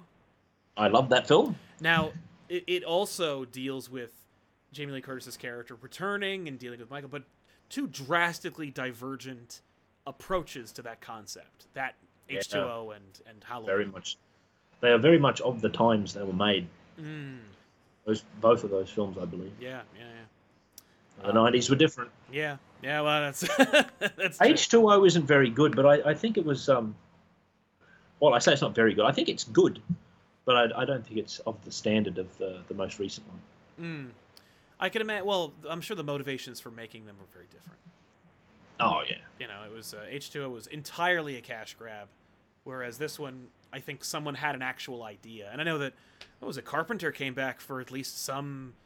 Uh, he did the soundtrack. he did the soundtrack, It's- which is what it's he, phenomenal. which is what he does now, uh, apparently. Which is The soundtrack is wonderful. It's a legitimate good soundtrack that you remember, that's cool and because not one that you forget. as you a- as you might know, John Carpenter doesn't really believe in soundtracks. Like he's kind of like the guy who says music should be like wallpaper. Like you don't even notice it's really there, but it, it Uh. I, I recognize that there it's important for the movie. I don't agree with him, but I don't agree with. I well, so often it is that way, but ironically, his soundtracks are really memorable. well, that's what I'm saying. Like well, especially you know if you think of like his his greatest works like The Thing or um, yeah. Uh, his soundtracks are in the short list conversation for best ever, right up there with uh, the Conan soundtrack by Basil um, Polidorus and Conan the Destroyer, which isn't as good as the first one, but it's but so it's good. yeah. In there with Ennio Morricone, Oh yeah. who who did Red Sonja's soundtrack. Did he incidentally. really? Okay. That's what I think of. For some reason, I think of that instead of like the Western. one. Right, I, I uh, believe he did. Ennio Morricone, by the way, for those who are listening, is like a celebrated spaghetti western uh, musical You've- director, and You've heard his work and you know Composer. it, even if exactly, all you got to do is say ooh ooh ooh. that's him. wow wow wow, hey, and you know it. Yeah, he also did. I think he did some music for for Quentin Tarantino, Hey, maybe. because Tarantino's a big, you know, he likes old movies. Anyway, uh, well, I think we've. I mean, we haven't really exhausted the topic clearly because we're No, Oh, I all don't over the place, but. Um, we had a discussion. we had I a don't think discussion. we reached any any conclusions. We No, no, reached none. I don't know. I mean, I think we d- had a good. I, I- unfortunately, not not unfortunately, actually, kind of like Im, uh, impressively, we kind of pinned down what a supervillain is within the first two minutes of the move of the episode. Um, Yeah, we shouldn't have done that. We should have should have buried the lead a little bit, but uh, but you know what? It was it, it, it- we hooked people. You know what? You're listening to this. You're a sucker. We got you. But uh, we certainly determine which ones we find more interesting. oh, And definitely. I think I think a good test of that is if you watch the Aquaman film, I was about which to I liked. ask. I have no desire to see it ever again. well, Whoa, too long. here's my thing about the Aquaman movie. I don't need to see it again because I've seen it probably a dozen times. How did you see it a dozen times. because a it's terrible idea. Because it's every movie. oh yeah, Like because okay. Because I've It- seen- it is every movie. because I've seen every scene in that movie six other times in other movies I enjoy. It even has a scene from Deathstalker Four. Oh no! Well, I didn't see Deathstalker four, but uh, wait, Deathstalker 4 has a scene where Deathstalker and his female companion, they're in a cave, okay? And the beast men come, the alleged werebeasts, and they, they knock the rocks down, they seal the cave, and I don't remember it verbatim, Mhm. but I think the beast men say, We've got you now, Deathstalker. And Deathstalker says, There's no way out of this cave. And then it immediately cuts to him and his companion riding through the woods. it's never mentioned again. The same thing happens in Aquaman because they're in the inescapable cave. yep. It cuts away and they show back up again later. Oh yeah, that's right. What is happening in this film? Yeah. I thought that was all right. Of course, they're going to be able to get out of that cave. Right. These are super normal people. Yeah, exactly. They'll just they'll just blast through the wall or whatever. But it's uh, So why even have it? But in Deathstalker, it's like, oh man, Uh, it's just how why? You're thinking, oh boy, how what cunning plan will Death will Deathstalker Yeah. employ to get out of this cave? Ah, that's we'll one of just the cut. well, that's one of the problems when you're ever watching a movie and you know that the filmmakers are incompetent is that any time that actually it's it's it's great and terrible because sometimes you're thinking you, you you're surprised by how clever they are and you go wow I didn't know you were capable of such feats and then other times you're like this is the part where something really interesting would happen but instead I bet they cut and then they do and you're like okay well here we are but uh, Yeah. but with Aquaman here's here's a question which villain did you like better That's the question I was going to pose to you. oh, okay And I, I think it's easy to say that the Black Manta is by far the more interesting villain. I think Black Manta had the potential to be the most m- interesting, and I, I wanted to like him more, yeah, me too. but I found his dad more interesting, and ah, like I wanted him would- to die and for his dad to move on. Like that would have been kind of That, cool. that would have that would have been a, a nice twist. Uh, but he, I mean, in the comics he doesn't. I know they, they had a they had significant uh, influence over the story, which may account for why people actually enjoyed it this time. Um, but uh, that might be the shortcomings of the actor who played Black Manta. I don't know. I, I just I liked the guy who played the dad better. I just I found him like, more Yeah. interesting and his motivations more. But I- I notice you're not saying the the, oh, the Ocean Master. the other guy. Uh, no one no one's saying Ocean because no. he's a he's equal power king of the realm. Yeah, I mean, you know, I, I will give it this. I like Patrick Wilson's performance I enjoyed it. like I bought it. I enjoyed It wasn't it wasn't uh, ridiculous, uh, even though he looks and behaves ridiculously. You know, I, I, I would rather I would have much rather seen a film about Black Manta, who is a, a mortal man rising to the challenge of the superhuman. well, and because there is literally only two Aquaman villains in his like rogues gallery, you will absolutely Oh. see that in Aquaman too. Right. I mean, he does have other villains. I'm not. I'm. I'm really. There's no I'm being hyper. Squid Lord, Uh, I mean, there's every. King Crab. I will listen. We ca- we saw King Crab in that movie, and Doctor- what? well, in the in the big Lord of the Rings fight where we, where Oh yeah. and it's literally played by John Reese Davies, and he's just doing his Yeah. Gimli voice, and I'm like, really? You're just gonna okay? Well, you know what? I like John Reese Davies, and I dig King Crab, so I'm in. Uh, I don't know what his real name is, but I don't care either, and I'm not gonna bother. But uh, I, I enjoyed Aquaman. I, I think it's just like like you said, I'm not. I don't need to see it anymore. But uh, but that's okay Yeah, because I- everyone I- saw it. So That's that's one of the movies I have no desire to see again. There's that and Cannibal Holocaust. I guess I don't really. want to see. well, for for the same reason or because oh for, no, for different reasons. sir. uh, I'm just It was too long and too much like Lord of the Rings. So I don't want to see Cannibal Holocaust ever again. Exactly. That's I, I remember hearing a lot of complaints about that about that. Uh, Is it Italian directors always ripping off Tolkien? oh yeah. Oh, that was a great insp- source of inspiration. for me. no, Cannibal Holocaust is too horrible to watch again. Yeah. no, it is. You're absolutely That's right. that's the real reason. That's I. But it- this, I, I recommend it to people to watch once because it's a very important film. Mm-hmm. It's also an excellent movie, right. but it is intensely unpleasant. Right. It's it, yeah. That's why I can't. I don't really. I'm not a big Eli Roth fan. I think he Eli enjoys. Eli Roth made uh, House of a Thousand Corpses, um, The Devil's Rejects. Um, No, I Hostel. thought that was Rob Zombie. oh yeah, you're right. Eli Roth made Hostel, made and Hostel. Green Inferno. I am sorry. You're absolutely right.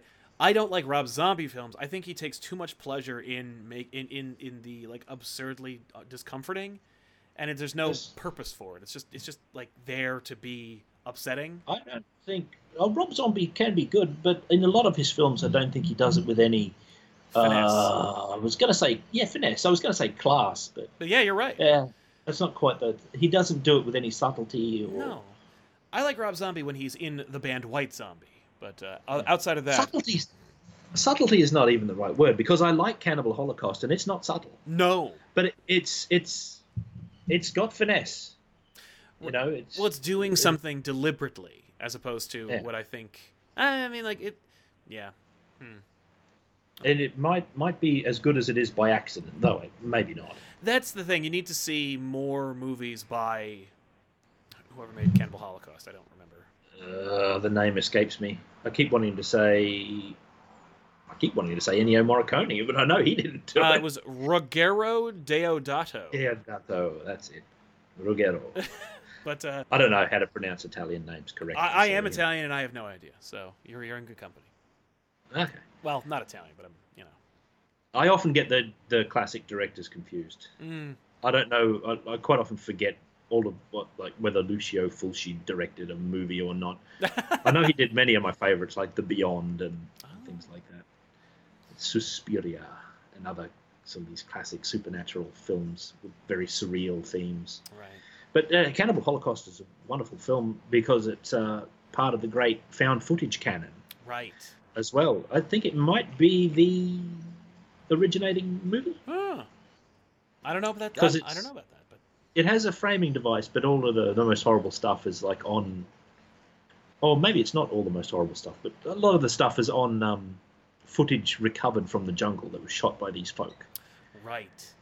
So I was going to say like, oh, I'd have to watch it again to be sure, but I've got But- no. No. and Maybe I should. no, No, I don't say. see it again. Just just read the can watch- Wikipedia on it or something. Like, I can watch selected scenes. yeah, pull it up on YouTube. That, that'll there's I'm sure it'll be broken up and you can just you can just pick and choose.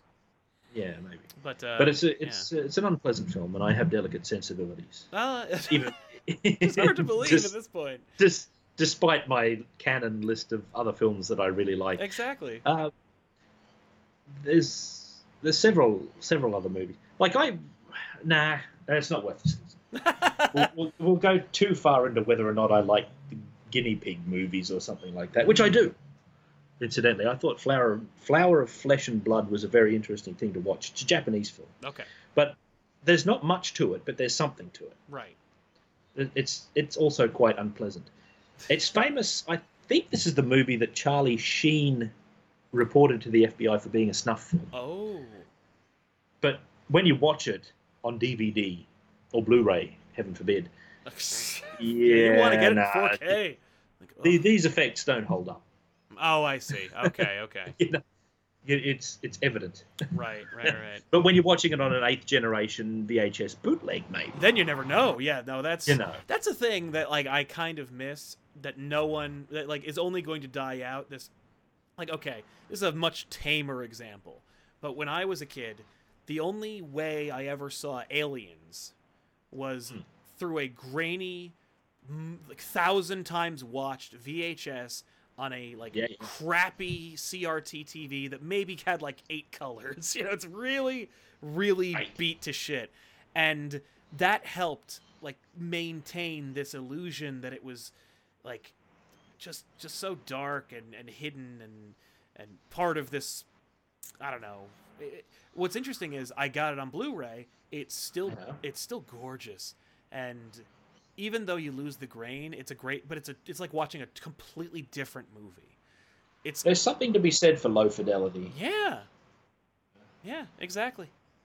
There's a tremendous amount of authenticity that Yeah, you, you Well, lose. Like you can't mistake something for. It's not even about mistake. It's about the atmosphere that something might be real, I right. guess, or willing to buy into the illusion. But when you see something in super high definition, 4K, I guess it is these days, Yeah. unless they've come up with another number, you you can only see it as a presentation. yes, they know. It's tough. Yeah. It's harder to invest in certain films. It's great for some other films. Yeah. It's like that 48 frames debate, I think it was. Oh yeah, I remember that was Because a, The Hobbit was shot in 40. I, I watched it in 48 frames and I thought it looked very good. I tried to see it, and none of my theaters were show. They were like, no, I think they just didn't Yeah. do it, so I missed it out. Um, You can get uh, you can get a similar effect from certain films that are played in a higher frame rate for 3D. yeah, I, I think I'm not actually sure, but it, it, think you're right because I've, when I've- you look at it, yeah, it's a little disconcerting because you you think, wait a minute, those are just costumes. right, because it's Those happening are in Oh, just front of you. actors in It's- costume. Yeah, it does. It, it Yeah, goes from it's- being this thing, this this like window through which you're seeing this world, to being it, to having it. You're you're part of it. It's like if you were, It's like it's like if you were making Yeah. the movie with them, and then knowing all the bullshit that took place to make it happen. it's like watching a stage play. Yeah, But yeah. I, I I don't think it should be adopted universally, but I think there's a place for that. I, I you know I, I think there's there's films that could benefit greatly from from being shot in such a way. Yeah, maybe like So- more, uh, more like internal, like interpersonal dramas, like the kind of thing where it's like, like it's happening in front of you. I don't know. Yeah. Like uh, the, the Or yeah, like Lord of the Rings, I don't Oh. maybe- think should be in 4K, if in in 48 frames per second, because it's it, it should Yeah. feel like another place. It shouldn't feel like it's happening. I I agree. I agree. Although you know, in saying that, the artificiality of seeing it in such great detail does kind of help with a little bit of the otherworldliness. Like Mm. you do, there is a little bit of the uncanny about it, That's true. where you can't quite believe what you're seeing. Right. That's uh, that's so rare, but when it happens, I am so thankful for the effort that went in to make that uh, to make that achievable. Um, Exactly. unfortunately, they had to do it with The Hobbit. I don't know if you're a big fan of the Hobbit movies, but uh, Oh, but there's a lot in them that I that I enjoy. Ultimately, I think they were mistakes. yeah, Um, I, we could have done without them. yeah and if we were right? going to have the Hobbit, could we have just one movie? that's all we need. Uh, We already have a really good Hobbit movie in the animated. one. Yeah, exactly. You're good. You and they they managed to make that work, but then again, you know, it's a magical magical journey. That well, that's It's- It's got a great golem. There's some Yeah. songs. I, I The argue songs are really good. I argue that the Rankin Bass Gollum's the best Gollum. Like, I argue that too yeah, because he's on certain nights. Well, I miss it. Like, y- I mean, you know, when you're watching like uh, Fellowship, and he's he- he's got the reflective eyes, and he's almost green, and then you get to the s- you get to Two Towers, and you're like, oh, he's just a naked schizophrenic guy. Like, that's a little less, uh, a little less uh, fantastic, and a little more like kind of just uncomfortable. Yeah, Uh, I mean, I don't not not knocking Lord of the Rings. I love Lord of the Rings. I'm just Oh, saying, no. like, it's they're one of the Lord of the Rings trilogy is one of the great achievements in film. Let me ask you this, just as just as a uh, as a fan of sword and sorcery and uh, and and fantasy and everything like that, and as a connoisseur, um, why is it that? Because this is something I was watch. I was uh, like a couple of years ago. I was watching some some awful sci-fi movie that was also trying to do sword and sorcery or was trying to do something uh, they, they try to do like the color grade filter like they did with lord of the rings and they you know they, they put money into the costumes and everything and it just felt silly and fake why is Okay. it like how is it that like they were able to achieve such a like believability in the fantastic for lord of the rings and yet everyone else s- henceforth can't quite reach that level That is a fantastic question, and I, I'm not sure I can answer. I mean, that if, if you because if you actually I'm sure- feel that way, I mean, I don't want to like Oh. put words in your mouth or anything, but uh, I I'm almost certain that it lies in the skill of the filmmakers and probably their trade secrets. mhm. But it's like it's different. See, high fantasy is different to sword and sorcery. Sword and sorcery demands the grittiness. right. So you could probably achieve. I mean, did you see the uh, the new Lo- the, the new Conan with uh, with Aquaman in it? I watched it very recently, actually, with a friend of mine who hated it with such intensity. I couldn't believe it. I, I think there's a, there's a lot in the movie to like. I think Momoa's performance as Conan is very good. He would make a wonderful Conan in a much better movie. That's how I felt. he he he. The part is perfect for him. Yeah, Okay, he, he's perfect for the role. We may never see it again. I doubt it. But it's the I tell you, it is the wrong story. It's so stupid. yeah, They do they DC movie did. They did a Warner Brothers. Mhm. They they made a world-ending plot. right. What Conan doesn't It's- save the world, Sword and Sorcery doesn't have that. Sword and Sorcery is about personal battles. right? Intense physical struggle, survival. Okay? Yourself existing is the victory. Yeah. Okay, quite often.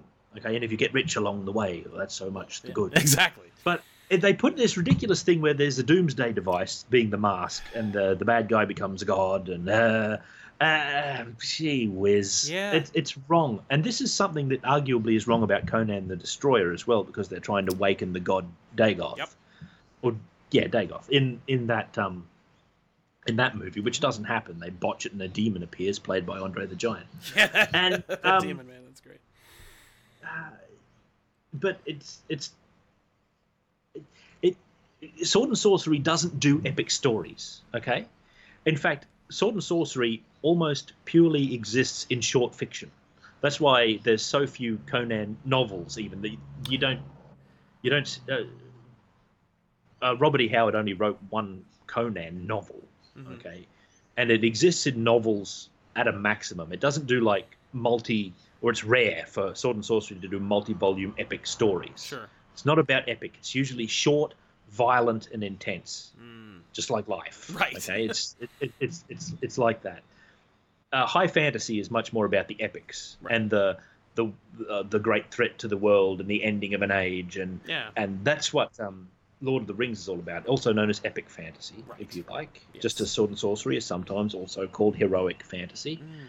Uh, but film is a wonderful place for sword and sorcery because, although it's misinterpreted as long form fiction, it's actually quite short. It's it's good for adapting short stories Hmm. and some novels. So, in the, the modern trend of doing epic length stories on film is is really strange. It's a strange place to be because film on its own, like a film, is a short fiction. Right. It's only going to be maximum two and a half to three hours. Yeah. So it's perfect length for a Hobbit adaptation. Absolutely. But if you want to do Lord of the Rings, you've got to do Multiple multiple, pictures. films, Yeah. or a TV series. Exactly. That that's what see the appetite for long fiction has come up in our culture. Yeah. That's why uh, TV shows are popular. We like the long series. And you know what's really strange Mm. is that instead of doing stories that belong long, like uh, sorry, that belong in a format that has length, that should be told in a long way, Right. that are long stories. Quite often in in uh, shows like you, you, you Daredevil or, or, or whatever, any TV show actually, Yeah. they they don't do that over a series. What they do is they take a short story and they'll stretch it Yeah. to a series. length. They're doing it wrong. Yeah. Yeah, you're right. Th- th- that's why there's so much padding in these things. yeah. That's true. It's very strange. I don't I don't think they all do that, mind you. But it's something I've noticed where I've, I'll watch a series of something hmm and I'll think that Didn't should have been like a movie. Right, it shouldn't have been that long. Like we Could didn't have got need- that story. in. Yeah.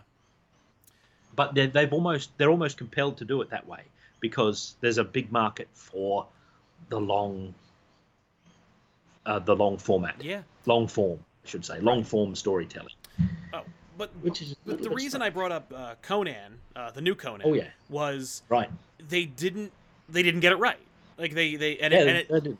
and that actually was something that you know you have a basis for comparison you have something to adapt you have a lot of different sources to get it right but then you know you see how they did their lord of the rings and they do their you know and and now no one else can really replicate that success even though there's no shortage of stories that could be sword and sorcery or epic fantasy or heroic journey like there's and yet nobody's able to get it right and it's eh, but we've seen it done and you s- you and i guess your point was like it has to do with the filmmakers Oh well, if we're we're talking in, I thought you meant like um, in t- terms of immersion into the, the that's film. really what i mean like well because like why is it like when i see Well, I'll tell you that w- Yeah. with Lord of the Rings, it's working from something that is already brilliant. right and and it's kind of Okay. the first like it, it informs the rest of it The so, Conan movie. This is the important distinction.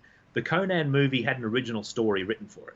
ah No good. no Conan's a wonderful character, and you can put him on a lot of stories, and you can write great stories for him. But they didn't, right and they didn't. They didn't adapt one of the great stories that could be made into a film. right like uh, Tower of the Elephant is a classic Conan story that could work as a great film. Mm. Or Red Nails, I guess, is the other one that people like to go to, which would make a brilliant film.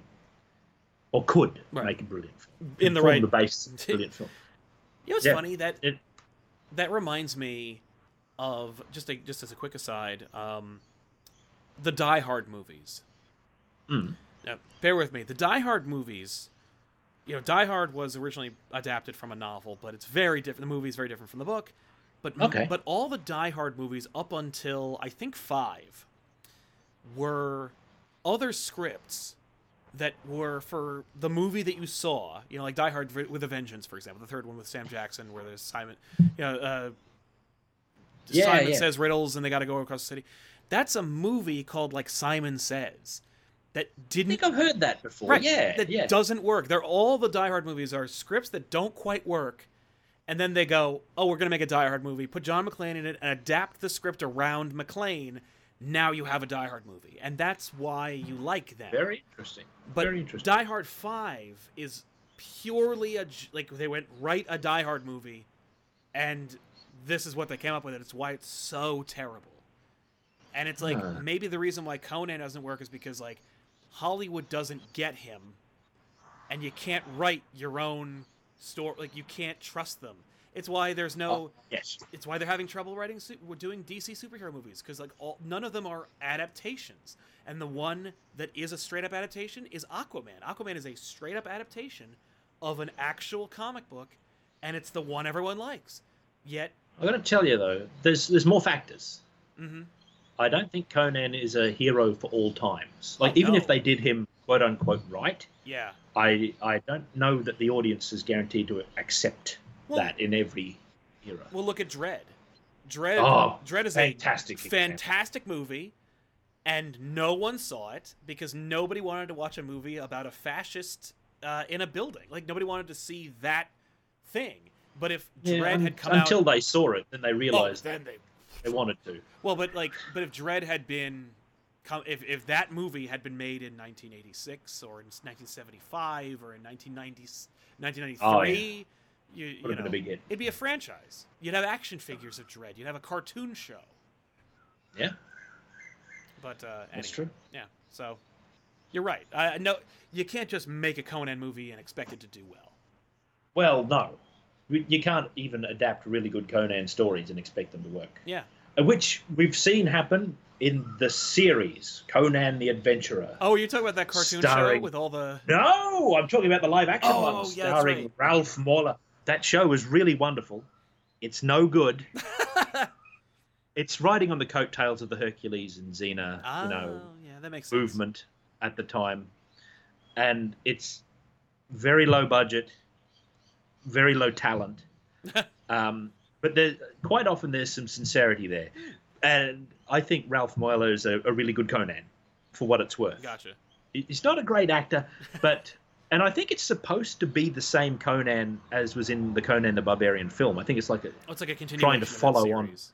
I think so, but it's Conan is much more heroic. He's much more uh, a good person. He's he's he's more friendly to modern values, that sort of thing. Gotcha. Um, he's less barbaric, unless barbaric means he's a very muscular man who doesn't wear much and has a sword. Sure. Well, that's that's what the popular Which- culture would interpret as. Uh, as Sure. Have you seen the film The Barbarians, starring the Barbarian brothers? barbarian. No, I have not. It's a film about two brothers who are part of a traveling troupe, and they're attacked one day and they're taken away and enslaved. Okay. basically. And they grow up to be very strong. And eventually they escape.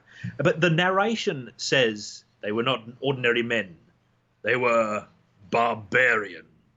But the Mm. only distinguishing thing that makes them barbarians to this film is the fact that they're really strong and don't wear shirts. Hmm. right. They don't actually they don't actually have a an external origin. They're not outside society. They're not wanderers from another culture. They're not strangers Yeah. in every land they go to. and I presume they're only made big by sla- by being enslaved. Like By because being they're enslaved. forced to work Yeah. out all the time. They're now huge. Like that's not. yeah, they are made to fight each other. They wear helmets that cover their faces. One is gold and one is silver. Mhm. And each brother learns to hate the other. Oh.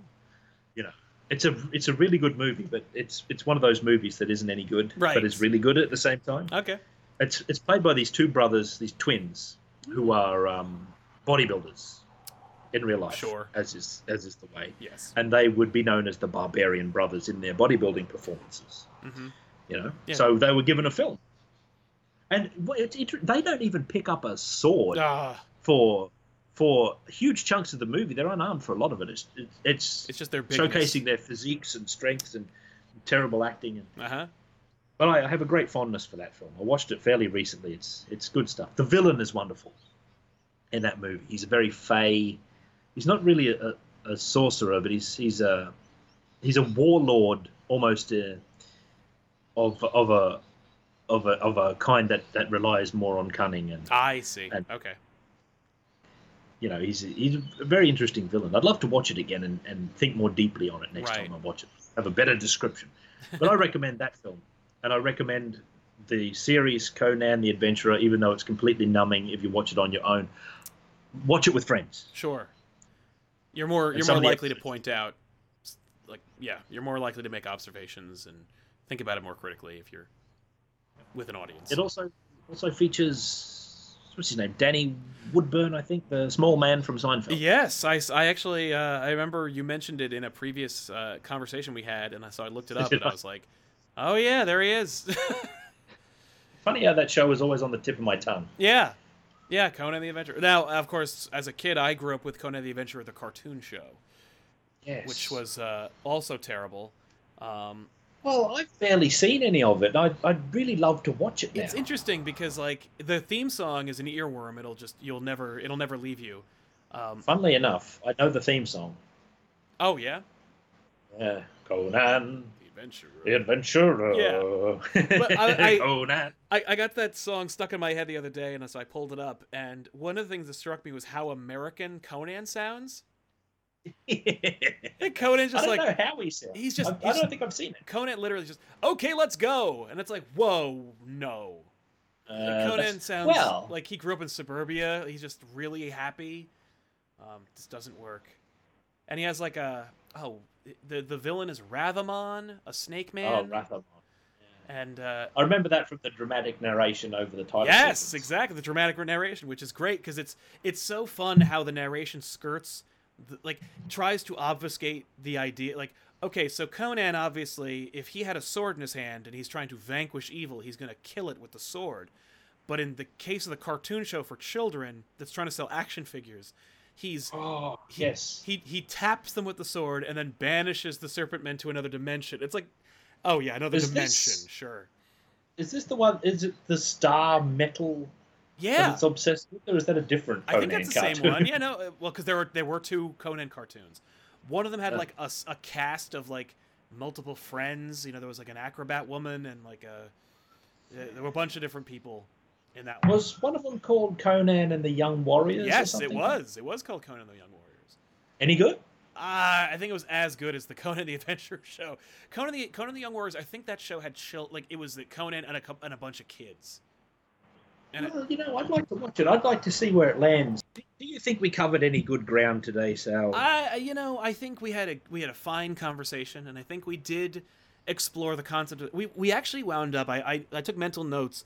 Whenever we would go on a tangent, I found we would invariably rest on some aspect that explored supervillainy, and so technically we did discuss supervillains today, and I'm.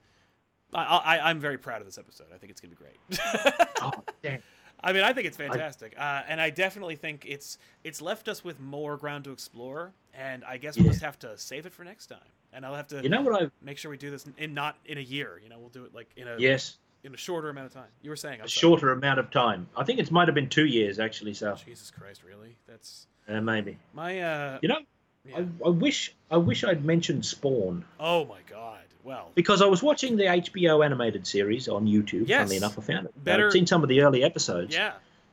And that is that- it is a fascinating uh, it is a fascinating study of superheroes and i expect super i hadn't thought of it in these terms and i'm thinking man does spawn even have supervillains well maybe Uh, because that robot guy shows up yeah. The uh, and is he a supervillain only because he opposes spawn and is spawn even a superhero I don't think so.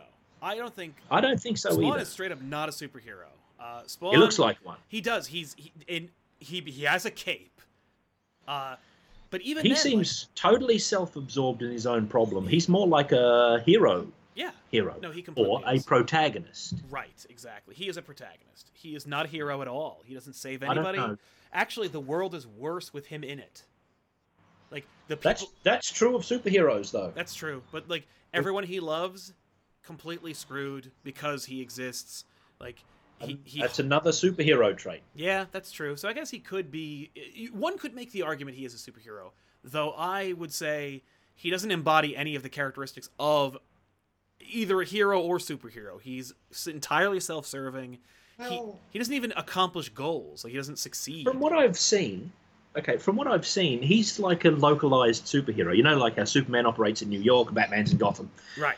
He is localized to those alleys where those bums are. That's exactly right. He is totally superhero of those alleys. Yes, he is their Nowhere superhero. else.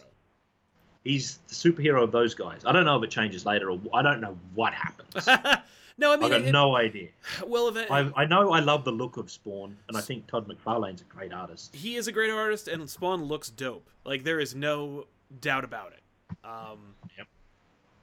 but after you get to like issue 60 of the of the comic and after you get through the first season of the show you're kind of like uh, yeah, i'm kind of done with al simmons I He's- was just about to say, it doesn't seem like a story that goes on. Like I don't think Spawn would occupy the, the hero position indefinitely like Spider-Man does. no I think he would conclude his story, and then he'd be gone. He would decay. Yes. Well, I, I mean, it- the nature of his powers are such that he can, like, if he uses them too much, he will eventually die. Yeah, that's true. That's the only way to end the story then. Oh, and they don't. It- It's frustrating. Yeah, yeah. he 'cause runs out of powers. He literally runs out of powers by issue fifty. Can't we do like a Phantom thing? I guess Phantom's a bad example. Can't we do make him like a legacy character where we can have a different? Oh, they Spawn? did. Uh, they did when they they. It's it's too bad they didn't do it like naturally, but they do have that. Like Maybe Spawn- they were worried about it being predictable. Like this was the '90s. Like today, people are worried about being predictable, and at that time, people were really worried. Sometimes, the more obvious choice makes for the better story. Yeah, that's true. You know, Yeah. referencing to Star Wars actually would be appropriate here. Oh, definitely. Uh, by the way, I did a quick search. Apparently, Hasbro Studios recognized that there was a Conan the Adventurer show on YouTube, and so they've like taken the liberty of grabbing scenes from the series and putting those up. But apparently, I, I- I think that the the show Conan the Adventurer, the animated series, will be available through like DVD or something.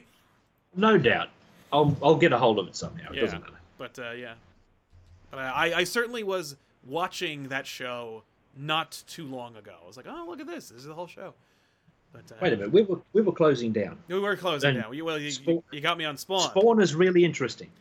He is I'll say that interesting. it's very interesting. I think the story is very interesting. It's very much of its time. Oh yeah, and and in in that it's fascinating to see and it's the kind of- enduring. like Spawn It- is it's- such a like. Yeah, he, he's an he is an everyman kind of character. You sympathetic, and it's it's also it's not it's an uncomplicated story, you know. Hmm. Soldier goes to hell, makes a deal with the devil to get his. I mean, like the deal with the devil is just is a trope in and of itself. But he makes a deal with the devil. The devil tricks him, and now he's an agent of the devil. That's Yeah. That's all you need. So that's good it's that, that's a great premise yeah, I, I I wonder if it's a whole show. We could probably explore Spawn. That's great premise strong art i don't know i'd have to read the comics yeah. It's Some it's of them, interesting anyway. because Some the of the comics initials. the comics meander because Todd McFarlane is not a writer. Um, yeah and he was trying to do other things while Spawn was coming out. Like Spawn became a runaway success, and also it was the flagship character for a brand new comic books company, and Yeah. that company was setting the gold standard for art and production in the comic book industry, which was on fire at the time. And also, he was trying to become a toy manufacturer. Like he was doing all these different things. So there was yeah it it was a was a a crazy golden time. age It was a golden age. Is Gold- that- you're absolutely right. i'd argue that uh the story wouldn't have to be strictly good for the comic to have value and it isn't but uh but it does like the, the comic is and it's interesting because occasionally i will go back and like grab an old issue and look through it and i'm like this really does look really good and when mcfarlane runs out of when McFarlane decides not to draw it anymore, which is a damn shame, he gives it to Greg Capullo, who is also great. And arguably the book almost looks better when Capullo takes over. Um, Very interesting. Yeah. Look. and Capullo now draws. Well, he used to, but he Capullo had been drawing Spawn probably for fifty issues, and then uh, a few years ago he got on the Batman book, and he was like, it was like he was training to write to draw Batman. It's just like, oh, a brooding character enveloped in shadow on a rooftop with a big cape. I can do that. I've been doing that for ten years. If you are in any way intrigued by this conversation, or if you found the bar to be particularly uh, fascinating, as I always do, go over to youtube.com slash bardic broadcast, or simply go to the description box below this video and click the link and go subscribe to his channel, and you will be rewarded with a treasure trove of incredible unboxings and analyses galore. Uh, your, your your insights are always a pleasure and uh, and a, a feast for the for the mind. I do appreciate Thank you you. stopping stopping by and joining me again. And I hope that we the next time we do this, uh, it won't be nearly as long. I, I'm I, Very, yeah. very, very fine conversation. Oh, I uh, occasionally I stream on Twitch as well. That's uh, oh sh- well, I'll have to follow you on Twitch. What's your what's your Twitch handle? It's Bardic Broadcast, the same as. Oh well, that's see branding, But it- ladies and gentlemen. That's It's it's no no. It's very occasional though. I do it very rarely, okay. but uh, I do do it on occasion. And I if- yeah. I because I'm not on Twitter or social media really. I uh, I put a notification about it on my YouTube conversation. What is it called? Oh yeah, the uh, That- the community That's tab. something. The community tab. That's yeah, what I yeah, put it. yeah. I'm I'm don't getting know if versed in anyone- that as well. I don't know if many people see that, but that's okay. I, I only muck about on Twitch. I don't do it for serious. Gotcha. Well, uh, look, that's I mean, what, what is serious when it comes to playing games or playing around on Twitch anyway? You know, Yeah, I suppose take it seriously, you're, you're in for trouble. But uh, you're in for trouble. But thank you so much for joining me, and we'll see you guys next time. Thanks a lot. Uh, so long. Farewell.